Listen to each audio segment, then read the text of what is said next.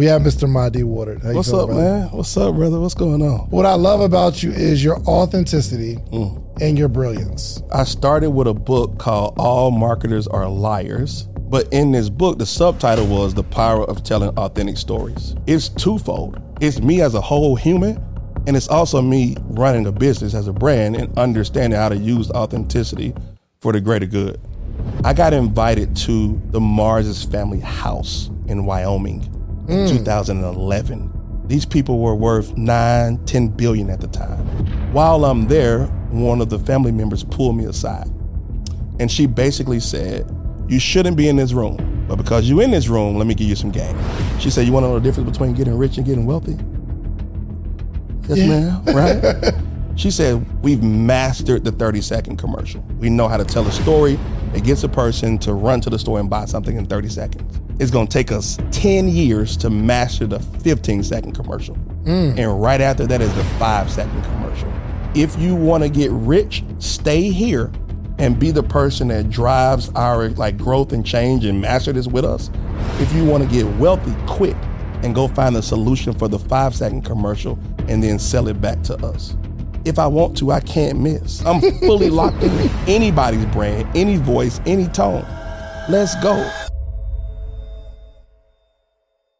Welcome to another edition of the Social Proof Podcast. We find dope people who have receipts, real winners out here. And the brother that is uh, to the left of me has a very, very interesting journey. The side of corporate winning, entrepreneurial winning, seemed like a little bit of depression at one point, try to figure it out, bits of it. confusion. He's telling people just calm down, just wait, things are coming, and then explosion of all the things that he said over his entire career. Uh, we have Mr. Mahdi you What's up, brother? man? What's up, brother? What's going on? Wasn't that an intro right there? That was good. That was good. We got to unpack it. You know Yeah, what I'm we gotta unpack it, man. What I love about you is your authenticity Mm. and your brilliance. Brilliance and authenticity, man. And uh, we've been friends for a really, really long time. Yeah, man. We met selling T-shirts together. Yeah, and man. We got we just got to go through the whole story because do they it. don't know. Right, So, absolutely. But um, I'm curious to know what do you call yourself and what do you introduce yourself as? it's one of those things, ain't it? Right? We we we tell people you got to distill it down to this elevator Yeah. thing, and then when you talk about yourself, it's a little tough. Um, at the core of it, though, bro, I'm a I'm a marketing strategist, right? Like that's my lens through how I see the life. uh, Sorry, that's my lens through how I see life and business. Right. Um, but I'm a CEO. I'm a content creator. I'm all the other things. You know what I mean? Yeah.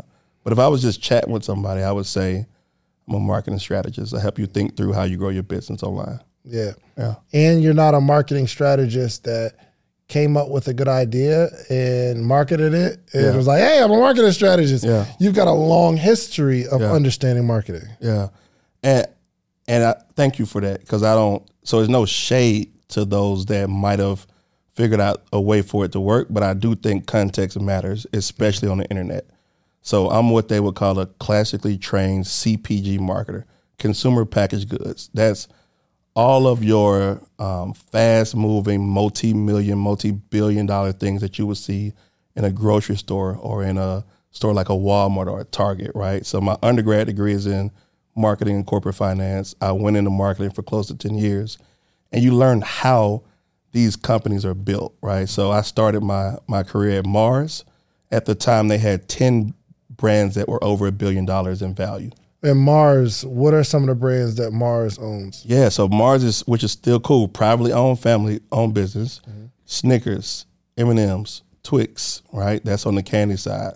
Starburst, uh, Three Musketeers. But I worked in their pet division, so Pedigree, Iams, Eukanuba, Nutro, a lot of multi-billion-dollar pet care brands. Hold on. They Yeah. do dog food too? Yeah, yeah, yeah. So, right? Didn't you have a t-shirt brand and a podcast? Yeah. And a media company? So at, at some point, it's about scale. Yeah. So think about it this way: these companies are um, ultimately the the end result is that the product is going to the same place, which is a grocery store.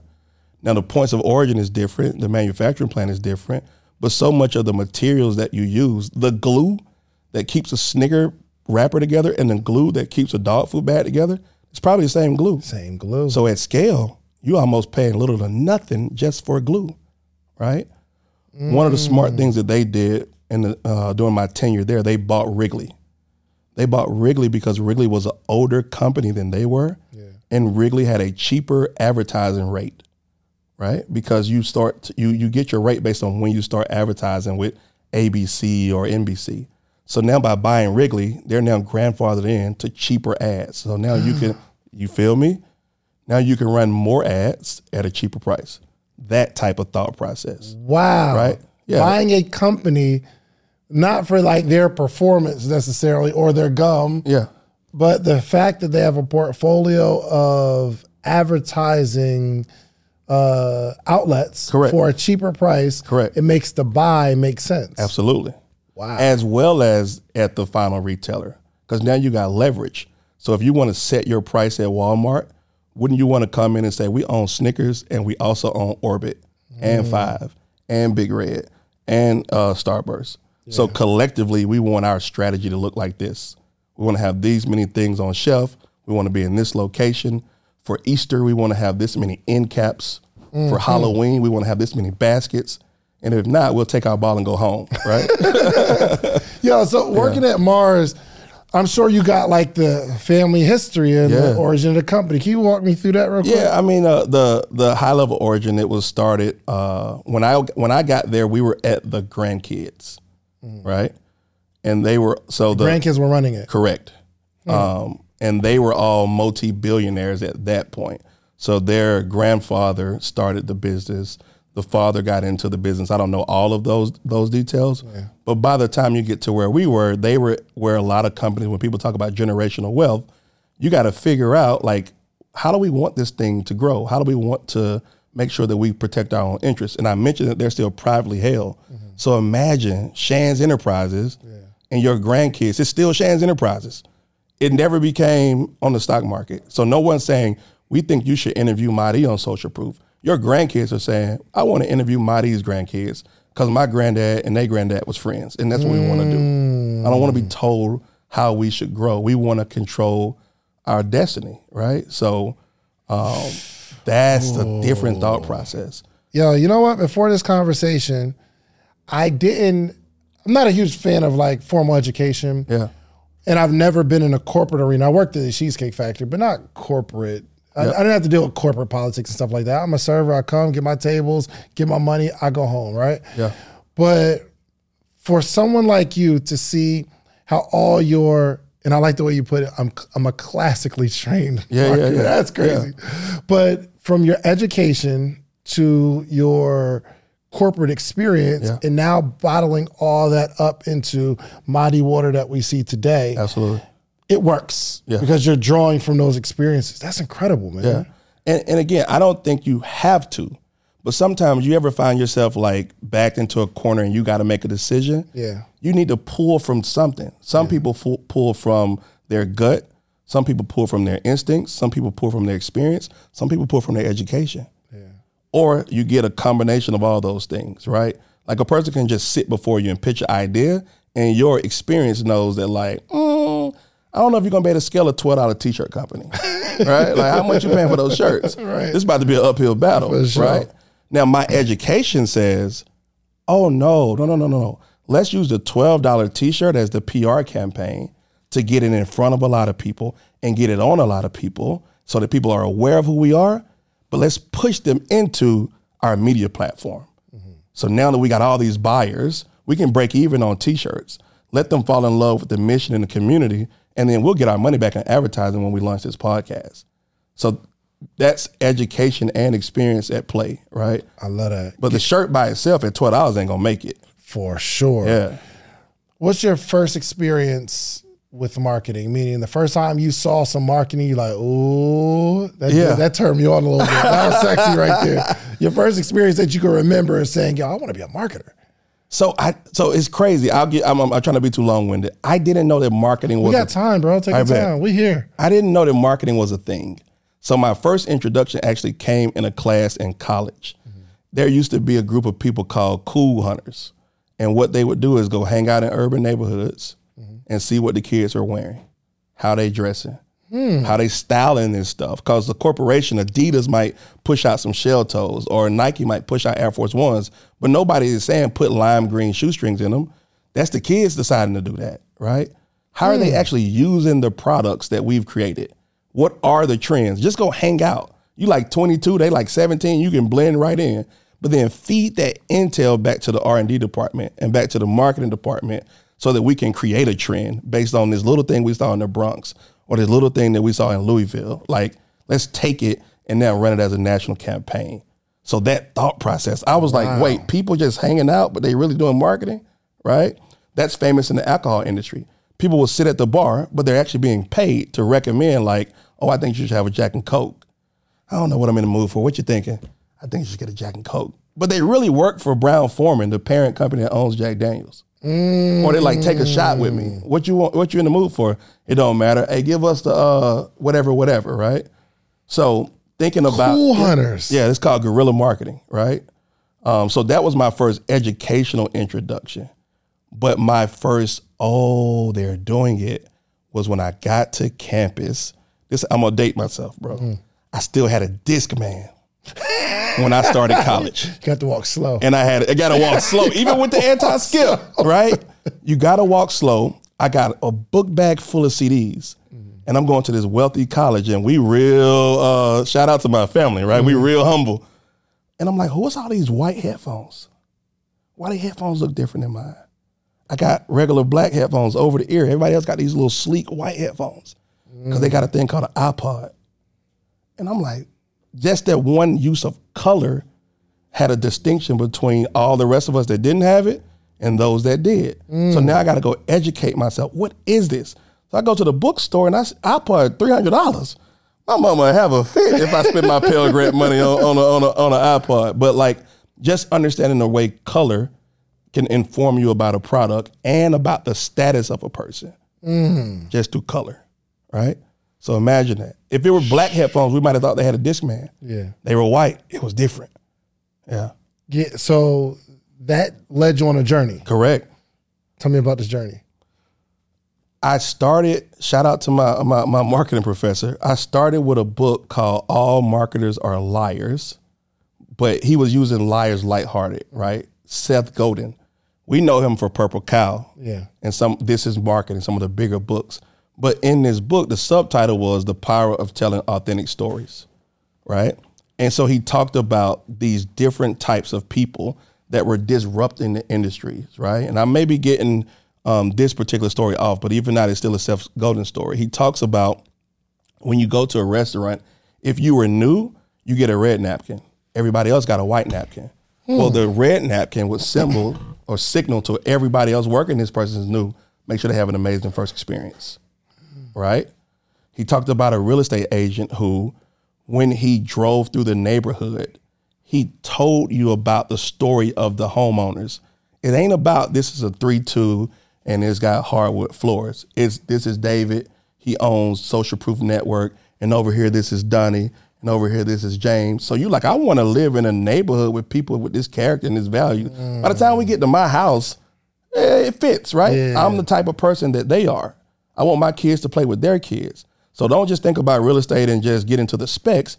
Give me the authentic story of the neighborhood. Give me the story of the home because I'm buying into that bigger vision. Yeah. So when you said me being authentic, it's twofold. It's me as a whole human, and it's also me running a business as a brand and understanding how to use authenticity for the greater good. So intentional authenticity. Yeah, uncomfortable authenticity. Is intentional authenticity really authenticity though? So we talked briefly about it. Let's go into it, right? I think it's still the same, right? In the sense of um, when you get that feeling in your, if you don't get that feeling in your gut, I don't know it's all the way authentic yet, right? If you never written something and didn't want to post it because you like, I don't know if I want them to see me like this, right? Then I think we got some growing to do, right? Um, the reason why I say the intentional part matters is this is that bigger marketing framework and looking at the arc of history. I, I was sitting there as a person. I'm one of the first people in our generation to bail from these high six figure businesses to go try to figure out entrepreneurship. If I would have told my story differently, or if I wasn't as authentic, I may have had an adverse impact on folks that I didn't mean to have. Versus me saying, "No, nah, I had to." My first money came from saving. Mm. That's discipline. Yeah. Then I went broke, mm-hmm. right? And then I had to figure out who I was, what I'm made of, and rebuild yeah. myself. So now, if you following in my footsteps, you got all the information. Yeah. As opposed to having partial information. I started with an investor. My parents are rich, and you thinking. I just grounded it out the mud, and now you can't relate to me. That's real. I mean? Yeah, I, I I totally agree. Yeah, I am um I am intentionally authentic, authentic. I yeah. believe. Um, even when I'm making a decision to talk about something in my business, I kind of lean, and I don't know if maybe you can help me with this. I don't know if it's me. I don't want to say sabot.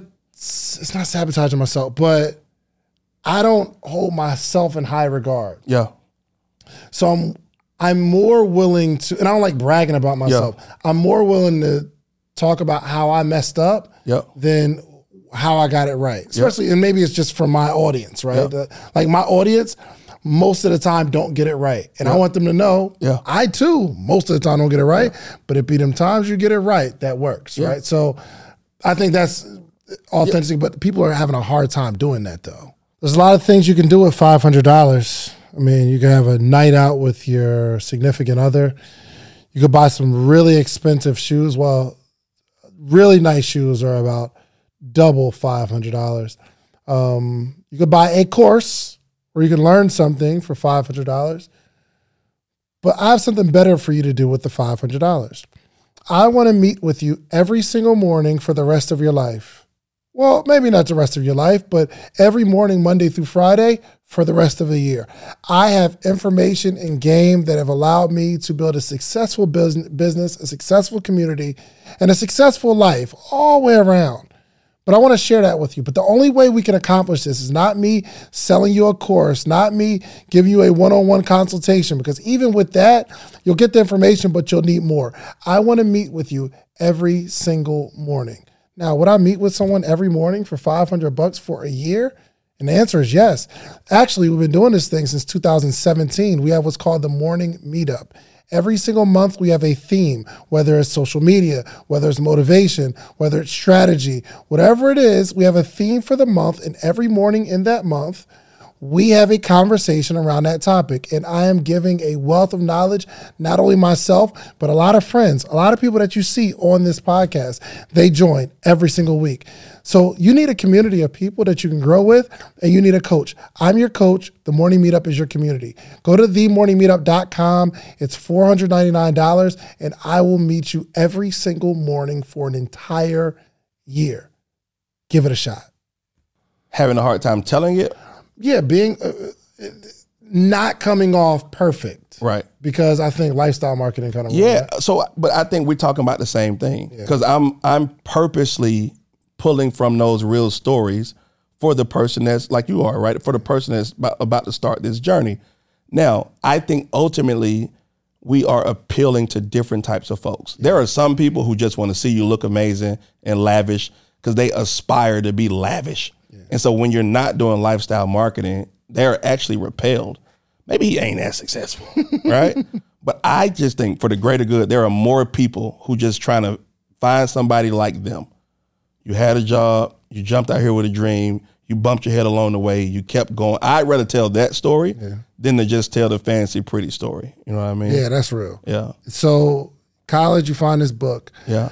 And is that when you made your major marketing? Yeah, so I switched like sophomore year. I went in um, undeclared. I was just part of the business school, but I wasn't sure what the focus was going to be. I'm real good at math, so I'm thinking I'm going to go into corporate finance or accounting. I'm watching the kids that graduate from my college. They making three hundred thousand dollars. They 22. They got mm. Ferraris. They trading on Wall Street. All the way up. I'm like, give me that. give me that. right, right, right. Um, and then I met who became my business mentor. I'll protect his name, but I'll tell you the story. So my uh, marketing professor was teaching what's called the case study method. So you would say, here's an example of something that really happened with a business. Students, what do you think? How do you think this business should respond? but he had a wrinkle. He would fly the person back in from the company and tell you how they actually responded. Mm. At this point, I was now the teacher's assistant. So my job was to coordinate the travel and make sure that the guests had a good experience. And you ain't gonna take a little kid from uh, the south side of Atlanta and put me in charge of uh, making sure these rich CEOs get from point A to point B without me doing a little schmoozing in the middle. Oh, for sure. So let's talk. Let me build it 30 minutes for coffee. Yeah. And so the guy that became my business mentor, I told him I was on the on the brink between corporate finance and marketing. He said, if you're good enough at the math to do corporate finance, go into marketing, you will dominate. Because we need people who can tell the story of the numbers. It ain't that hard to get the logo right. I'm no disrespect to people that study design. It ain't that hard to get the colors right. But how do we make this entire he he taught me to think bigger than the product. How do we make this whole mm. business work, but still from a marketing lens? And you gotta be able to speak finance. Gotcha. If I came over right now and said, "Hey, bro, let's collab on a business deal," you're probably not gonna say, "Let's get on Canva and start working on the design." you're gonna be like, "Let's talk the numbers. like, let's talk sure. about A it." hundred percent. Absolutely. So being able to tell those stories on what the profit margin might look like and what's the investment might look like, then we can get to the fun stuff. Yeah. Yeah. Change your ma- your major, Yeah. and then you start learning all this cool marketing. stuff. Absolutely. Maybe I, I always had a challenge with school, just sitting there. Like, that's just not my learning style. Yeah. But were you like really, really excited through this college process, like in learning it? It was kind of like um it was kind of like finding a passion or a gift in a way. Cause I've always been, you know, you be getting on me with my words. I've always been adjacent to marketing. I just didn't know that that's what it was. Mm-hmm. I've sold things before. Right. I had I played quarterback, so you got to lead the team and give them a mm-hmm. message, pregame speech. We can win it, guys. Get your head in the game. Mm-hmm. I've been doing the stuff that's part of marketing, but I ain't calling it marketing, right? You calling it BMID? Yeah, I'm just I'm just being myself. You know what I'm saying? Um, and so as you start learning and you get the terms and you understand the strategy, now I'm able to put a level of surety around this thing. So now we're doing rapid exposure, internships, externships, which is like two or three days with a person as opposed to six weeks or three months over the summer with a person. Gotcha. So you're just getting rapidly exposed. And shout out to, um, I went to Bucknell University, and I will forever give them credit for the academic rigor and for the introduction to the bigger world because it prepared me for all this stuff. Where you can send out an email to a person and say, "Yeah, you can shadow me. I'm only the senior vice president of such and such. When can you be in Manhattan?" Right. Um, and forgive me, I lost a little bit of the question, but like that whole thing is sort of what drove me and led me to just jump all in full steam. Gotcha. At this moment, you're not thinking entrepreneurship at all. No, not at all. Why? 300,000? 150,000? Even at the lowest level, bro, I, I had my job in December. They said just graduate. We're done looking at your test scores. We're done mm-hmm. looking at your GPA. We don't care. Crawl across the finish line. Just graduate. And here's a signing bonus. And then we're gonna do a moving allowance. So you'll we'll move. I'm like, move. I live at the door. What you gonna oh, move? wow. Right. So I'm getting introduced to the corporate world, mm-hmm. and I'm also fully bought into the American dream. Mm-hmm. So I came from hardworking parents who were trying to figure it out. I done sacrificed everything for academics and a little bit of athletics. I want to see the fruit of my labor pay off. And why wouldn't you go work at one of these well-branded companies? Yeah. Who don't want to do marketing for M&Ms? Yeah. Right? For sure. And so my mentor, I'm telling him that story. I want to work. I want to do marketing for M&Ms, and he's like, "Oh, cool, cool, your, cool your jets." Everybody want to do marketing for M&Ms. How about you go to a different portfolio?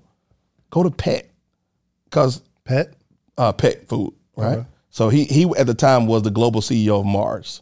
I forgot to mention that part. So Oh, that, so he was so the- that helps. Oh, right? yeah, yeah, yeah, yeah. So he's like, um, he Oh, so he's not offering a job. He's like, yo, go work for somebody else. No, no, he's saying inside of our portfolio, don't go work for M and M's. Go work on Pedigree.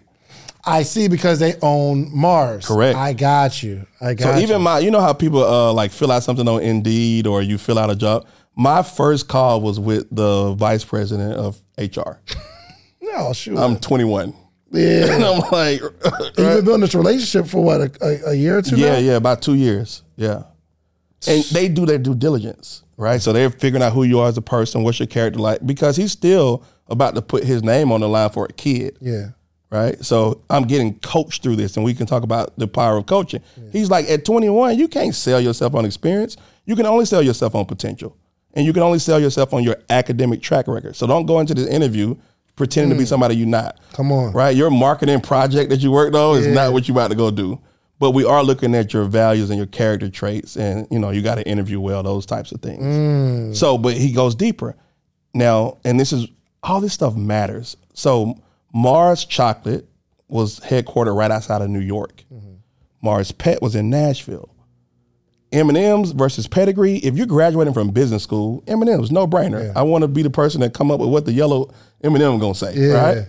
Nobody necessarily want to go work in pet care if you could go work in chocolate. No shade to all my old colleagues. But he's like, let me help you think. The cost of living is better in Nashville. It's an emerging city versus New York City is saturated. You can go make a name for yourself way quicker and you can navigate the company from the inside as opposed to the outside. Yo, are you still connected to this guy? Yeah. He's a brilliant, brilliant individual. He's the. CEO of a, uh, they do about $17 billion, the company that he runs now. And, and I say this with all humility. If I email him today, he probably hit me back today, no later than tomorrow morning. Yeah. You maintain that relationship. Yeah, for sure. That's dope, man. Yeah. So, all right. So you obviously he gives you this sound advice Yeah. on pedigree, Yeah. and you go to work there. Yeah. So I go there and hilarious because typically to go into these departments, you probably got five to seven years of corporate experience and an MBA.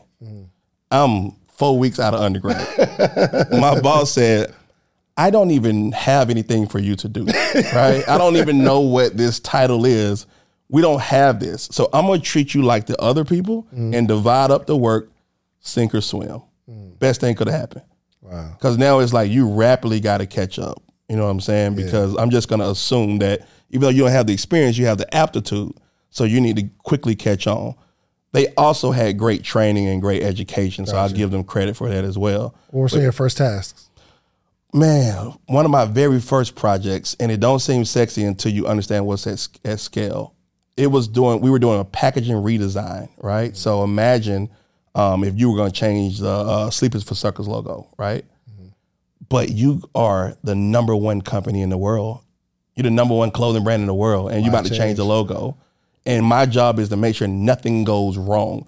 I'm not in charge of making sure it look pretty, but when we print it on a billboard, on a building, on a napkin, on a piece of paper, on a truck, on cardboard, everything better be spelled right. Everything better be in the right dimensions. Every everything better look perfect, minus these new changes that we're making. Yeah.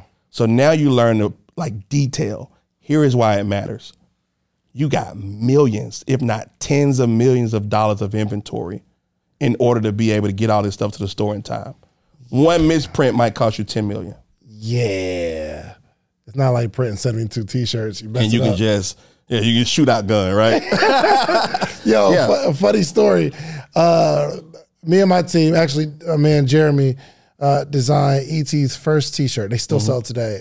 When you want to succeed as bad as you want to breathe, the design, Wow. fire. wow. Yeah. So, um, I mean, he's like this. I think the story is just getting there. So he's like, "All right, we gotta get some merch going," and he already made me a bunch of money by wearing my "Sleep Is for Suckers" t-shirts. Yep. So we get it all done. We send it to them. They're like, "Okay, this is the one." A couple iterations. Yep. This is the one. This is the one. They sent it to their team. They're like, "Yo, let's go." Yep. I'm like, "Yo, yes, it's amazing." Was like, "Yo, can you handle the printing?" I'm like, "Yes, we got this. We got a print shop in Atlanta, Jack. Yep, We rock with yep. Jack. Sent it to Jack. They looked at it. Everything good. Yes, it's approved. I sent it back to CJE. Everything approved. They're like, it's approved. Cool. Let's print 5,000 t shirts. the t shirt said, when you want to succeed as bad as you want a breath. Breath, not breathe. Yeah. Tough. CJ and E being so gracious, they realized it was my fault 100%. Yep. But it was like, yo, we saw it too. We missed it. No Yep. problem. And that that story just always, it stings, bro. Yeah. When you want to succeed as bad as you want a breath. Wow. 5,000 t shirts. So I imagine at your company, it's not 5,000. There are hundreds of thousands that get printed. And if something goes wrong, mm-hmm. across the entire supply chain network. You might have 13 printing sites. So this got to get from the printer onto a truck, onto a pallet, I mean, a pallet on a truck, from a truck to a di- distribution center warehouse, right? So, but here's also what I learned when you talk about these transferable lessons. I'm also now working with the graphic design companies that's in charge of this. Mm. And I said, they charge $200,000 to update this logo. They charge mm. thousand dollars to say new and improved taste, right? And my boss said we pay them because of the risk of the f up. We need somebody that's gonna get it right. Because if you get it wrong, it costs us 10 million. What's up, family? This episode is sponsored by eBay Authenticity Guarantee. With eBay Authenticity Guarantee, you know you're getting the real deal. Whether you're looking for a head turning handbag or a watch that says it all, I mean, jewelry that makes you look like the gym, or sneakers and streetwear that make every step feel fly. I remember wanting the two tone Rolex. It was beautiful. Jubilee band. I remember seeing it on TV. I remember watching, seeing it on successful people. And what made me fall in love with it was the style, the swagger, the elegance of the person wearing it. Not even the watch, it was the vibe of the person wearing it. And I remember when I first got it, the feeling was incredible. I felt accomplished. These days, to know for sure you're getting the real deal, you got to go straight to eBay. When searching, just look for the blue check mark. It will say authenticity guarantee. That means when you buy it, you can be confident that it's authenticated by real experts. Ensure your next purchase is the real deal by visiting eBay.com for terms. That's eBay.com. So yeah, we pay you two hundred thousand dollars to make sure we don't have to pay ten million. Dang, it, we be fighting about these little. We fighting over these, uh, uh, over these, uh, over these, for a logo, right? Over these uh, Fiverr uh, eighty-five dollar logos, unlimited revisions, right? But then now you know. So if we were gonna say let's pitch some corporate company, we can't go in there with the same rates. They're gonna laugh, laugh us out of the building. They know that we don't understand the scope and scale and the magnitude if we come in underpriced. So you got to price appropriate to the risk. We about to put this on a building, and you coming in here talking about fifteen hundred, and we expecting to see two hundred thousand. Yeah, you, Yeah, yeah, yeah, yeah, yeah, yeah. You might have the design chops, but you don't have the business acumen. That's crazy. You'll lose the deal You'll by lose the coming deal. in significantly less. You might be late to a call. That's how they feel. You might you might misprint some. You might send the wrong version to the CEO Yeah. at that price point. Goodness gracious. You ain't gracious. got enough to risk. Yeah. So you've had how long were you at Pedigree actually? Uh, four years. Four years, and then you you So scaled I'm up in to the big Nashville, boys, right? I'm in Nashville, and I'm for perspective. I'm from Atlanta, the same Atlanta that everybody loves, Yeah, right? yeah. I'm from Atlanta. I leave at 18. I come back at 26. But I've been successful in college. I've been successful in corporate, and I'm helping my brother with his business. Like I'm starting to get into entrepreneurship, but not. It's not coming to as a calling. It's like a. It's the lower energy. I want to come to Atlanta and play. Right. I mm. want to come to Atlanta and party. I'm tired of missing the fun and catching up with y'all on Facebook and Instagram. Right. I got I got a look. I got a couple dollars. Right. Let me let me go buy the Jordans and let me go hit the hookah spot. You know what I'm saying? So I'm coming from that perspective. But I got all this corporate stuff and I don't really know how to unpack it yet. I've been in rooms and in conversations that you cannot fathom, mm-hmm. right? I got invited to the Mars's family house in Wyoming in mm. 2011. These people were worth nine, 10 billion at the time. So I caught, my mentor had since left the company. I said, what do I do? What do I wear? What do I say? I don't know how to act, right? So he walked me through it. Here's how you go about it. While I'm there, one of the family members pulled me aside. And she basically said, You shouldn't be in this room. But because you're in this room, let me give you some game. Right? This tr- is four years after. This is four years in at Pedigree. This two years in it. Two years in. Okay, got you. Got. Right? Funny story. The senior management team left. I became the most senior person on pedigree after two years. Oh wow. Yeah, they had some internal turmoil, but I just was, I just stayed in my job. I got a promotion. It was like I'll do the work, right? Right. Uh, corporate opportunities are crazy. But I end up going. So now I'm at the Mars family house, and uh one of the members of the family pulled me aside, and I'm gonna translate it, right? Because it was corporate speech. But she basically said, Give me the corporate speech first. um, she said, "It looks like you're doing amazing in your career, and this is a great opportunity that you were able to join us here." What she really saying is, "Boy, you young. We all in here, fifty and older. What your young, ass- young, your, young behind doing here? But you, you ain't here on accident. Mm-hmm. So I'm gonna assume that you can handle this information I'm about to give you next." She said, "You want to know the difference between getting rich and getting wealthy?" Yes, ma'am. Right? she said, We are, and, and, and anchor your mind here, 2011. She said, At this point, we've been running companies, let's just say 100 years. We've mastered the 30 second commercial. We know how to tell a story that gets a person to run to the store and buy something in 30 seconds. It's going to take us 10 years to master the 15 second commercial. Mm. And right after that is the five second commercial If you want to get rich, stay here and be the person that drives our like growth and change and master this with us.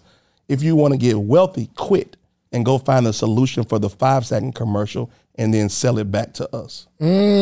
Mm. Because your boss ain't gonna let you work on no 10 year project here, a little pet project.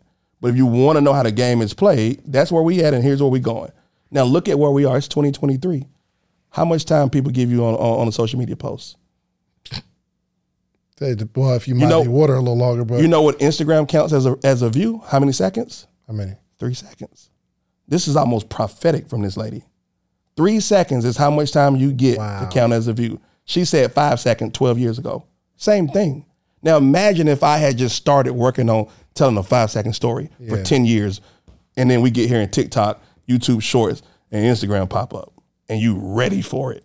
Mm. You know what I'm saying? Goodness gracious. But this is everybody talk about getting in the room, coaching, mentor. When you sitting with certain people, information is competitive advantage. We treat information like a throwaway. Right? How many people done bought stuff from us, didn't open it, didn't use it, and you like, I put my blood, sweat, and tears into this ebook. I ain't hustling you. This is the step by step process. Yeah. And folks treat it like it's just, you know, take it or leave it. Nah, this ain't take it or leave it. I've been a part of some conversations humbly you can't conceive of. Mm. I sat with Amazon. Amazon said our 2020 vision, this is the year 2010. Our 2020 vision is that we will have 50% of y'all's business. Right now, we're at about 7%. So y'all are in meetings with Walmart and Target and y'all dancing with them and y'all leaving us high to dry. But we're going to be the dominant player in 10 years. Jeff so we highly mm-hmm. recommend y'all start building relationships with us now. I'm in the meeting because I'm junior. Mm-hmm. My bosses is with Walmart, but I'm talking to Amazon. Yeah. So I know what's coming. 10 years before it gets here. Jeff knew. Yeah. Dollar General said the same thing. They said we're going to add 10,000 stores over the next 10 years. We're looking at the entire geographic landscape. We want to be the refill store. So in between your big grocery, most people grocery shop once a month, mm-hmm. but you need refill. You need some toilet tissue. You need a dozen eggs. We want to be that place. So they looked at where was the population density, how far did it take you to get to a major store, Kroger, uh, Ralph's, um, Safeway if you're up north. We just want to intercept them. We want you to have to pass us to get to them. And that's how we're going to get your business. Mm. And if you look now, a Dollar General is around like Waffle House, Yeah, right? Like for sure. They're right in between your journey to a bigger store. I want to get back to the dinner, but Yeah, I, sure. you got a point. I think Dollar General is doing something wrong. It's not as a um, as a staple, and I don't know if it's I don't know how the business is doing, Yep. but I want to know from your perspective when you look at like Dollar General, and I don't understand the whole Family Dollar. Is it the same company, different company? Yeah. Walk me through that. You got a Rolex on. You ain't the target consumer. Mm-hmm. That's probably why you ain't. You know what I mean? Dollar General still it. Yeah, I haven't looked at their financials, but think about that as a concept. We know we won't be as big as the Amazons. We know now what they probably couldn't have foreseen is how fast the online distribution network would happen. We didn't think we'd be ordering groceries and they'd be at our house the same day. Yeah, for sure. Right? But like for the um, again, that refill, you ain't coming in here to spend 200, you coming in here to spend 18. You coming in here to spend $24 and we're going to get a bunch of those. Right? You need to you need to pack a double A batteries, some paper towels and you need some whatever else. You don't want to walk into a big old Walmart. Let me just shoot the Dollar General real quick. Right, right, right. So the batteries at Dollar General are always terrible, but you need the batteries Yeah. because I need to go on my remote today. Right. You know what I mean? I'll wait to later to go get good batteries Yeah. from so then wherever. here's how they do it in order to be able to meet their price. So they go back to these bigger companies and they say, give us the best thing that you feel comfortable putting your logo on, but like strip it down so that we can make the cost spec. So for example, let's just Oh, hold on real quick. So you're saying certain companies create specific products for a Dollar, Dollar General. Channel. Yeah. Oh wow. So you hit a I don't know if this is still out there, but it used to be Tide and Tide Basic, right? Yeah. So the the amount of uh, how potent the Tide was was different in the dollar store versus in the regular store because they need to be able to hit a certain price point. right? So again, if you paper towels might be one ply, your uh, uh, any type of thing is just a it's a thinner version, right? So thread counts of sheets might be way less thread count at a dollar store versus a traditional store. Bro, I am seeing how little I know about business right now. Now it's beautiful though. So you also seen I just don't see these angles. Like Yeah. you don't, th- you the average entrepreneur, the stuff that you're talking about. Yeah. we never think of this kind of stuff. Like why we're doing a certain thing Yeah. now would be different than a corporation doing the same exact thing, but they're doing it for a whole nother reason. Yeah. But here's the beauty of it, right? Like they say the number one rule of business, just stay in business. Like right now, if you could go back and right your wrongs with the wisdom you have now, it's almost like cheating. Yeah. If somebody said, we're going to give you, you know, $5,000 to launch a t-shirt company, you're like, why so much money, right? I can do these things called pre-order. You know, because you just got so much confidence and mm-hmm. experience in the game. You can bring all your wisdom and experience. So we we don't think about the fact that most of these places got 50, 70, 100 years of experience. They also hire the best. Mm. Because we know that if we go get the best people, train them, and then unleash them, like we'll end up getting like a multiplier effect. You know what I'm saying? Got it. Got it. Got it. Goodness gracious. Now you said you want to go back to the dinner. I want to go back to the dinner because I think it was a lot more that you gathered than that conversation. Yeah. Talk to me. So you're you're sitting in a room um, with billionaires, right? So I'm able to see how they think about the world. so an example, I knew, and I told all my friends they thought it was crazy. I knew that alternative meat like Impossible and Beyond Burger was coming ten years before it came, because we're in pet, and pet food is de- derived from animals. So tier one cut of a cow might go to a steakhouse, and tier two might go to Cheesecake Factory. No shade. Well, tier three goes to dog food. We're looking at the demand on how much humans are mm. eating, and they saying we're not gonna have enough tier three for dog food. We need to be thinking about alternative protein sources now, because if people keep eating at the rates they're doing and they keep getting dogs, we're gonna run out of dog food. First off, uh, we're not going to disrespect Cheesecake Factory. Tier three would be Chili's. you know what I mean? Yo, yo, and it's crazy because the, the the the food at these like lower end restaurants, Yeah. it's like you you order a steak here, but you- you order a steak here, it tastes drastically different. Uh-huh. So yeah, okay, so you're understanding these tiers. I don't. I, And I'm understanding supply and demand, Yeah. right? They said so. Where we think in terms of again, we think in terms of product. They think in terms of um, industry. So landscape. yeah, Yeah, yeah, yeah, yeah, yeah. we got the number one chocolate company in the world. Where we get our chocolate from? You ever thought about it? Right? They ain't calling some one eight hundred chocolate distributors. Yeah. They said we got to teach a country how to cultivate chocolate. so we'll go to the whole country and we'll work a deal out with their government and we'll take the whole country and teach them how to grow chocolate over the next 20, 30, 40 years. I don't know about the rest of my competitors, but we're going to have chocolate, right? That's the thought process. So now you understand why it took me. Now you know me as a friend, why it took me so long to go through my process of like unlearning and then relearning so that I could match up with the day to day entrepreneur. I'm walking around with this stuff in my head 10 plus years ago. And now I show up on social media. It's like, what do I talk about? I, only know this other stuff. I don't even know what you're talking about. You know what I mean? And I didn't set out to be an entrepreneur. I didn't have that, like, most people got the rage. Somebody screwed them over. They got passed up on a promotion. I'm to show you. Right? Other people got the, like, I've just never fit inside of um, structure. I don't have none of that. I was a straight A student. I went from kindergarten to college and never made a C. I'm good at school. I like school. I'm good at corporate, right? I got uh, uh, four promotions in three years. That's crazy. Man. But I'm saying there's something in me that says like, I think I'm supposed to be doing something different with this gift. I think I think I'm supposed to be like helping people in a different capacity. What if I could find a way to take these principles I've learned and help the common person? Yeah. You know what I mean? Yeah. Okay, so you're sitting there with billionaires at this dinner, right? Yeah. Is that even there when she says, "Hey, leave, create something, come back and sell it to Yeah. us," did it automatically say, "Okay, I'm at to be entrepreneur," or was you like the uh, This that stuff that just play like what they say on the back burner. So I think it hit my subconscious. Yeah. My conscious is like, lady, y'all pay me a hundred thousand dollars. I'm going nowhere. I'm going to work, right? In fact, I'm gonna stay up tonight and change my presentation before tomorrow because I can't conceive. Of, I, we talk about it all being mindset, and people think that's a cop out.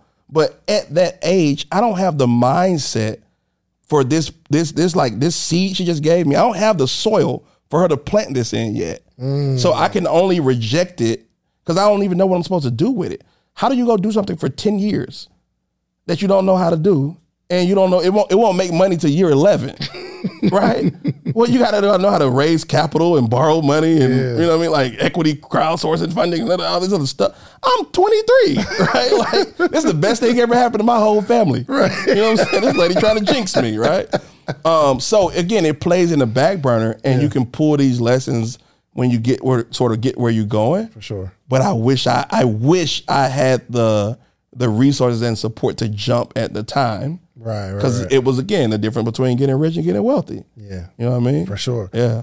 And we'll go back to the story, but I just want to like pivot a little bit. For sure. What is your perspective on corporate employment now? Do you still see it as a way that people can live that fulfilled life? Or would you say, even if you're on that path, you need to do something entrepreneurial? So I think um, multiple streams of income, everybody needs to be concerned with it, right?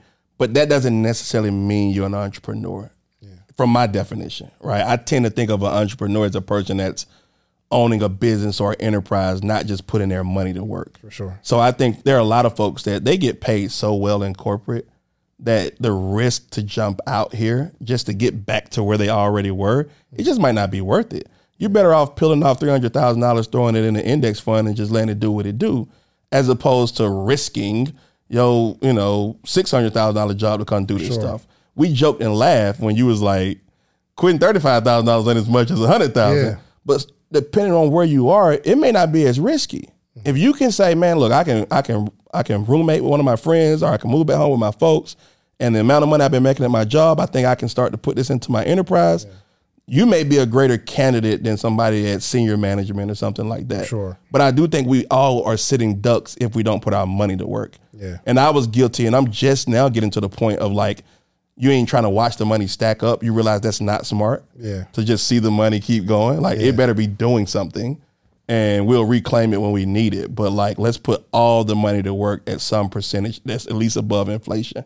Gotcha. You know what I mean? And uh, speaking of which, I remember there was a point in time, and again, I didn't know if you were like just using market research or whatever, but you were posting on social media. And this, and we'll go through the story of like you building your business, but you're like, yo, I'm about to go back to work, y'all. Yeah. What y'all think? Yeah.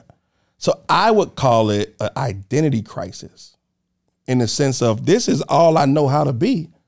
Yeah. I've trained my whole life to be this person. I've gotten there. I've gotten the tokens and the level of success and the validation and the attaboys. And now, because I don't have a big enough calling pulling me into entrepreneurship yet, I'm just kind of like inquisitive. I'm sticking my toe. So this, like, I'm trying to figure out how to make thirty thousand, and these folks are saying we give you a forty thousand dollars signing bonus to come back, and you're trying to figure out right. So I'm in limbo because am I tripping? Right? Did I jump too soon? Did I not have the right plan? Um, can you do both? Because for a long time, I'm glad that this rhetoric has sort of died down. But for a long time, it was like you can't have a job and be an entrepreneur. Yeah, you got to yeah, pick, yeah. right? Yeah, for I sure. think in some capacity, it's smart to do both, Mm-hmm. especially if where you're working is going to get you the resources and the experience and the exposure quicker than entrepreneurship can. Yeah, You know what I mean?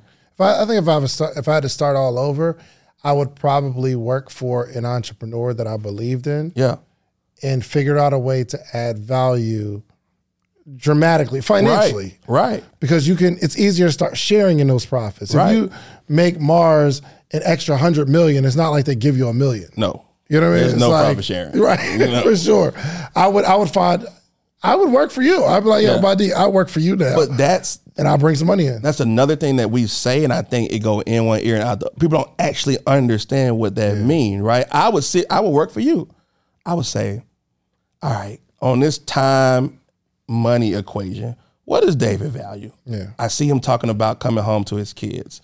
I see him talking about his wife. I understand the enterprise that will keep him away from those things, but he's also building it for those things, not calling your family things, right? If I could intercept that and either make you more money quicker or give you back more of your time, I probably got some leverage, 100%. right? 100%. So I'm gonna study you, see how you spend your time, see how you do your money, and come up with better ideas than what you come up with by yourself. Mm-hmm. And say, hey, Dave, I don't want to be in your business, but can we chat for a little bit? Like, what type of growth rate you? I saw you looking to invest in a company. If you were to put in fifty thousand, what would you reasonably expect to get back in a year? Mm-hmm. And you're like, oh man, I'd be cool getting back, you know, principal plus five percent equity. I don't give me ten thousand in some equity. Now I got to go beat that. Yeah. So next time I talk to you, I got three proposals I want to put in front of you. I went and met with the people, talked about them. I didn't tell them who it was. I said I'm representing a, a VIP client who's looking for an investment opportunity. I'm coming to you like that, Yeah. right? And now you like this boy making more money. I like this. I like this Maybach music, right? Question for you. Why do you want to learn a new language? Like, where would you use it and how would it come in handy? Think about this, right? Listen, you always wanted to learn a new language. Well, let me introduce you to Rosetta Stone. It is the most trusted language learning program, and it's available on desktop or as an app. And it truly immerses you in the language that you really, really want to learn. Listen, I am looking to really dive deep into Rosetta Stone this year. I tried it. It's really, really fun because I always wanted to be able to reach a broader audience with my business. So we about to learn this Spanish. Espanol, baby. Listen, Rosetta Stone has been the trusted expert for 30 years with millions of users and 25 different languages offered. So if you want to learn Spanish or French, Italian, German, Korean, Japanese, Dutch, Polish, 25 different languages offered. Also, um, it's fast language acquisition. So Rosetta Stone immerses you in many ways. For one, there's no English translations, so you really learn to speak, listen, and think in that language. It's a very intuitive process, meaning you pick up the language naturally, first with words, then phrases, then sentences, and it's designed for long term retention. Also, speech recognition. The built in true accent feature gives you feedback on your pronunciation. It's like having a personal trainer for your accent. It's also convenient. Like I said, you can use it on desktop or app um, with audio companion and ability to download lessons offline. And it's an amazing value. You will get a lifetime membership for all 25 languages, for any and all trips and language needs in your life, lifetime access, all 25 languages for 50% off. Rosetta Stone is offering you a steal of a deal. Listen up, y'all. Don't put off learning that language. There's no better time than right now to get started. For a very limited time, Social Proof Podcast listeners can get Rosetta Stone's lifetime membership for 50% off. Visit rosettastone.com forward slash today. That's 50% off unlimited access to 25 language courses for the rest of your life. Redeem your 50% off at rosettastone.com forward slash today. Do it today. I get it. I know what's going on. Your business was rocking, but now you're falling behind. Teams buried in manual work, taking forever to close the books. Getting one source of truth is like pulling teeth. This is you, you should know these three numbers 37,025 1. 37,000. That's the number of businesses which have upgraded to NetSuite by Oracle. NetSuite is the number one cloud financial system, streamlining accounting, financial management, inventory, HR, and much, much more. 25. NetSuite turns 25 this year. That's 25 years of helping businesses do more with less, close their books in days, not weeks, and drive down costs. One because your business is one of a kind. So you get a customized solution for all your KPIs or key performance indicators in one efficient system with one source of truth.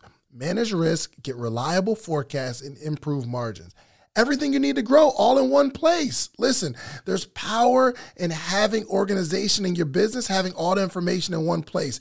With disorganization comes poverty. Trust me, this is an unprecedented offer by NetSuite. Right now, download NetSuite's popular KPI checklist designed to give you consistently excellent performance, absolutely free at netsuite.com slash social proof. That's netsuite.com slash social proof to get your own KPI checklist. netsuite.com slash social proof. So now we thinking like that. So I think folks don't understand how to get hungry out here. Yeah. Because we're all chasing that like individual glitz that we don't think about adding value to somebody else. Facts. Yeah. Four years in corporate, right? Four years at the at the first company. Pedigree. yeah, I come home to Atlanta. My bad, I know we're a little bit out of order. Yeah, but why? Okay, so Yeah. you quit. I quit. Why? So my brother was growing a business, and I thought, you know what? With my knowledge, I can help you accelerate this business way faster. What's the business? At the time, the business was called Eden Easy Beds. He was building custom, uh, like raised garden beds. Again, think about it, this is 2013, 14. He's got all these clients in Midtown and Buckhead and folks that want a custom, you want your, your backyard built out so it's got a serenity garden and cacti and succulents and that wave. My brother's always been innovative, Yeah. but he didn't have that business structure. So I come in talking about profit margins Yeah. and, and he's like, bro, look, Which frustrates your brother. Like, yo, Absolutely. bro, Like, like you- you, what are you talking about? I just like to make what I feel. You know what I'm saying? This provides for my life. I ain't trying to scale this business, right? and so yeah, it, it wasn't like I didn't have a full thought out plan. I was a little um like the corporate part of it, you get once you go high enough, you get introduced to the politics. yeah, And so now I'm like, eh, I kind of got a bad taste in my mouth. racial. Uh, not necessarily racial. There's always an undertone just in business, period. I think there's a racial undertone. People don't want to address it. It's an elephant in a lot of rooms. But you're also just dealing with like, it's sometimes, uh, there's a, a phrase that said a prophet isn't recognized in his own hometown. I was homegrown talent, but I was going to get more money to go somewhere else. Right. Got it. So the promotions they can give you are only going to be so many percentages. Versus you leave them go to another company, they look at your whole portfolio of work, they might give you forty thousand more dollars, whereas your company can only give you an eight percent raise or five that type of stuff. But in, in this four years, so this is like two years after that conversation, and and this is like a dream situation for you. I'm trying to figure out what changed to make you say, "I'm going in here, I'm out." Cause I'm still from the hood. I'm trying to get back to Atlanta. Nashville was a pit stop, right? Yeah. I, I left to go to Pennsylvania for college. And I was always coming back to Yeah, Atlanta. What sure. other city would you want to live in as a young black man, right? Yeah. I go to Nashville and I go, I don't think this is gonna work. I just got promoted real fast. So Mm. it's like, dang, all right, let's do another year. And get promoted again. You get on the board of the Boys and Girls Club. And so you start living life, but I wasn't in the driver's seat. So this is my you. first time I feel like I'm gonna make a decision for me to take back my life as opposed to just being mentored and coached and stewarded into all these things. Let me go do what I want to do. I've always made the right decision. Let me go have some fun. Let me go wild out. I'll figure out this work thing. How bad could it be? Yeah. Real bad. Right. right. so you're thinking, okay, I'm going to quit here, Yeah. move to Atlanta, and just find a job in Atlanta. Yeah, I figured it out. But I got enough money right now to like, it ain't got to get decided today. Yeah. I got enough saved up, right? So I play with my brother in the business, see if we can figure something out. I go party and see if I just something come to me. Yeah. I blew through, I blew through probably forty thousand dollars in five Hmm. months. Yo, and back then Atlanta wasn't that expensive to live. Yeah. It's different now, but you got forty grand, bro. You With no income come on, man. In the same lifestyle. Yeah. Eating out, partying like a rock star, right? Yeah. Forty forty thousand dollars in, in less than half a year. And it was like, I probably this little exercise over. Let me go back to corporate. yeah.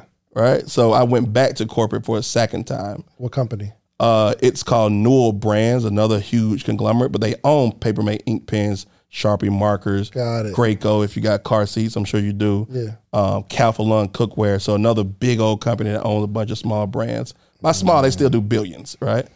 Yo, just you having to uh, listen. I don't. You don't think of. I mean, we all know it. Yep. But it's very rare that we get to have a conversation about a corporate entity that owns a bunch of different corporate entities. Yep. But that corporate entity was started by a human. Yes. So even as you're talking, I'm thinking, how can I be Newell Yeah. at some point? Yeah. Or Mars. Yeah. But you get the family history, right? Absolutely. So tell me a little bit how do you know how Newell started?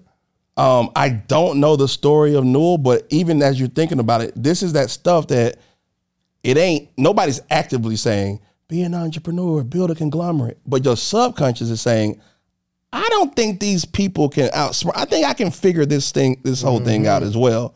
And we can talk about how we're using it in entrepreneurship, especially for like where I'm at and where I'm going. But I'm thinking about this stuff, but you still got to pay the bills, right? You still got to do that that base level stuff. Like was Sam Walton a genius? Arguably, You know what I mean? right? At least, at least if we just put it inside the world of business, because his thought process was same thing. How far does it take a person to drive in order to get what they're looking for? At this point in history, Kmart is bigger than Walmart, mm-hmm. right? So they're thinking through like, how do we intercept this thing? So they went for, we're going for rural. We want this to be a destination. You're gonna load up your family on Saturday morning. You're gonna come out here and you're gonna get everything. Everything you need. Yes. But here is the genius of Walmart. Do you know how Walmart surpassed Kmart? All right, cool. Old days, you might have even seen this. You ever been to like an old hardware store, anywhere with like a mom pop running it? Mm-hmm. They take inventory by hand. Somebody walks through the aisles Yeah. and go, all right, we need some more screws. So at the time that Kmart and Walmart were both doing inventory the same way, Walmart found out about these things called UPCs, Universal Product Code, that you can scan and you can hook up to a computer network in your store to tell you what inventory you got. Right? Now watch how fast it starts to work. You go to the cash register, bing, cash register tells the back of the store we're out of it. Back of the store says replaying. When when they replaying from the back of the store, back of the store computer says call the manufacturer, tell them to send us some more. That happens in real time. Versus I gotta go take my lunch break, get my notepad. We need 12 more screws. Go to the back. We need 12 more, right? now multiply this with speed and you get a supply chain. So now they can get more product from the point of origin to the distribution center to the store on the shelf faster than their competitor. How many times are you going to go to a store and they be out of stock before you stop going? Versus you go to this other store and they always got what you need. Yeah. And that was the slow creep that helped Walmart jump past Kmart is that they understood IT and supply chain. Mm. So he was a genius. Yeah, But no more genius than you and I. correct. Because we can figure this stuff out, right? I'm- and, and, and I think as entrepreneurs, we see stuff in the market. We're like, ooh, we need to fix that. Yes. And maybe the genius of Sam is saying, okay, instead of saying it, I'm gonna move on these genius ideas that I have. I also think a lot of the um, sort of you know older corporations, and even if you look at how they think about it, we still too emotionally attached to our business, and we talk about what do you want to own uh, hundred percent of a grape or twenty five percent of a watermelon. If we're just looking at volume, we're not willing to split equity. We're not willing to partner up. We're not willing to say, "Hey, Dave, man, this is a three year opportunity, bro. Let's do this in Roswell and bust the money down." Well, it was my idea first, and I thought, uh, right? We we still very immature in business because we new to it. Versus some of these seasoned folks are like, "Wait a minute, you buying a cash flow positive business? I bet I'm integrate that.